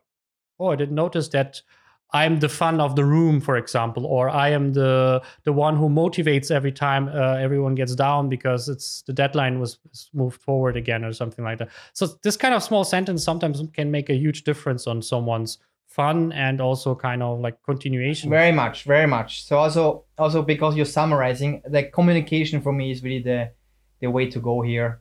Um, even if you're in a very tight production, like with a tight schedule if you have five minutes to spare for an artist take these five minutes. It will it will help you hours later on. I think that was we, we mostly speak about how to approach that from the building side and that was also the idea of the i always think it is you are as responsible from the artist side. So to kind of close it up uh, the whole topic i would be curious is like is there something that you feel an artist or the, the everyone in the team can do something to keep this momentum of the team, this dynamic? Yeah, I would say um, be open. Be always open to others. We are all creative people. We are artists. We work with passion. So we are one of these few industries in the world which um, gets very much defined by the individual passion of each person. Um, and respect that. So you have a lot of different characters. Um, let's say most artists are very nerdy or geeky in a way, which personally I love. Um, but everyone has the individualistic strengths and weaknesses. And as a team, you you kind of want to be open to everything. If a person needs space, give that person space. But always be open and try to integrate people. So what I experienced in some companies, you join and you kind of kind of left alone. Um, it usually the first days or weeks are very hard to get to know people. So in here, uh, I would like to recommend as a team. So here it's more like the team itself. Um, if someone new joins, um, welcome that person. Try to make it easy. Take remember how you or for exactly. Like remember how when you joined and how you felt on your first days. How how would you how would you feel different if you if you just say hello to the person, right? Or or just go with the person for lunch or, or invite it to the group, whatever it is, just to break the ice, basically. I think I would add uh, a point. I mean, absolutely agree. I think that's a fantastic point, and especially the integration part. I think is the one that builds the team because people come into that, and if they are alienated, um, it's not very pleasant, and it creates also this disconnect very fast. I think what I would add is like, don't take yourself too serious. In in general like as as a person and also not as an artist it's just like uh, you're not the, the pinnacle of the world. Your work is maybe not the most important in the in the company. Who knows? But uh, just take it as it is. If someone gives you feedback uh, uh then it gives you feedback and um, i don't know. It's, i think that's something important. And if you struggle with something uh, i think also just recollect is it is that is that something is it something personal and then maybe you should address it with with your friends and stuff like that you know like you just have a problem with how you communicate or something or it's something very very specific to the project or to the to the team or uh, to the supervisor and then you should address them with them. I think it's also important to to don't bring too much baggage into the, the, the thing. It's it's it's always the same thing because sometimes you bring it and it's it's it's not good. It's there's like an element where where suddenly people are involved in in people's bad moods you know? And it's a, and it's something where it can reach a point of like okay this is like keep it at home a little bit it's like to some degree again. Um, and i think that's something that comes back to don't take yourself too serious a little bit also. You're part of the team right? So you're you're equally valued as everyone else. It doesn't matter in a way what position. Um, if you're part of a team you have a certain responsibility. There are certain expectations to you and try to fulfill them uh, in, in the best way you can. And always challenge yourself try to develop further and work together. So i think we're in this perfect industry where you have to work together to actually succeed. That's it with this week's episode of the 21 artist show. Thank you so much for watching and listening. This podcast is 100% ad free, and to keep it that way, check out my website 21artistshow.com. There you can find exclusive access to awesome masterclasses and coaching opportunities to work successfully in visual effects, animation, and games. Just go to 21artistshow.com. And don't forget to share it with people who would benefit from that content and tell them they're awesome. See you on the next episode. Next on the 21 Artist Show. Most of our employees have my cell phone number. And if they really feel like it, or if they f- have a question, or if they f- feel unheard, or if they don't want to say something in a, in a bigger meeting where everybody's present, then they can really pick up the phone and give me a call. And I would really like to keep running the place that way.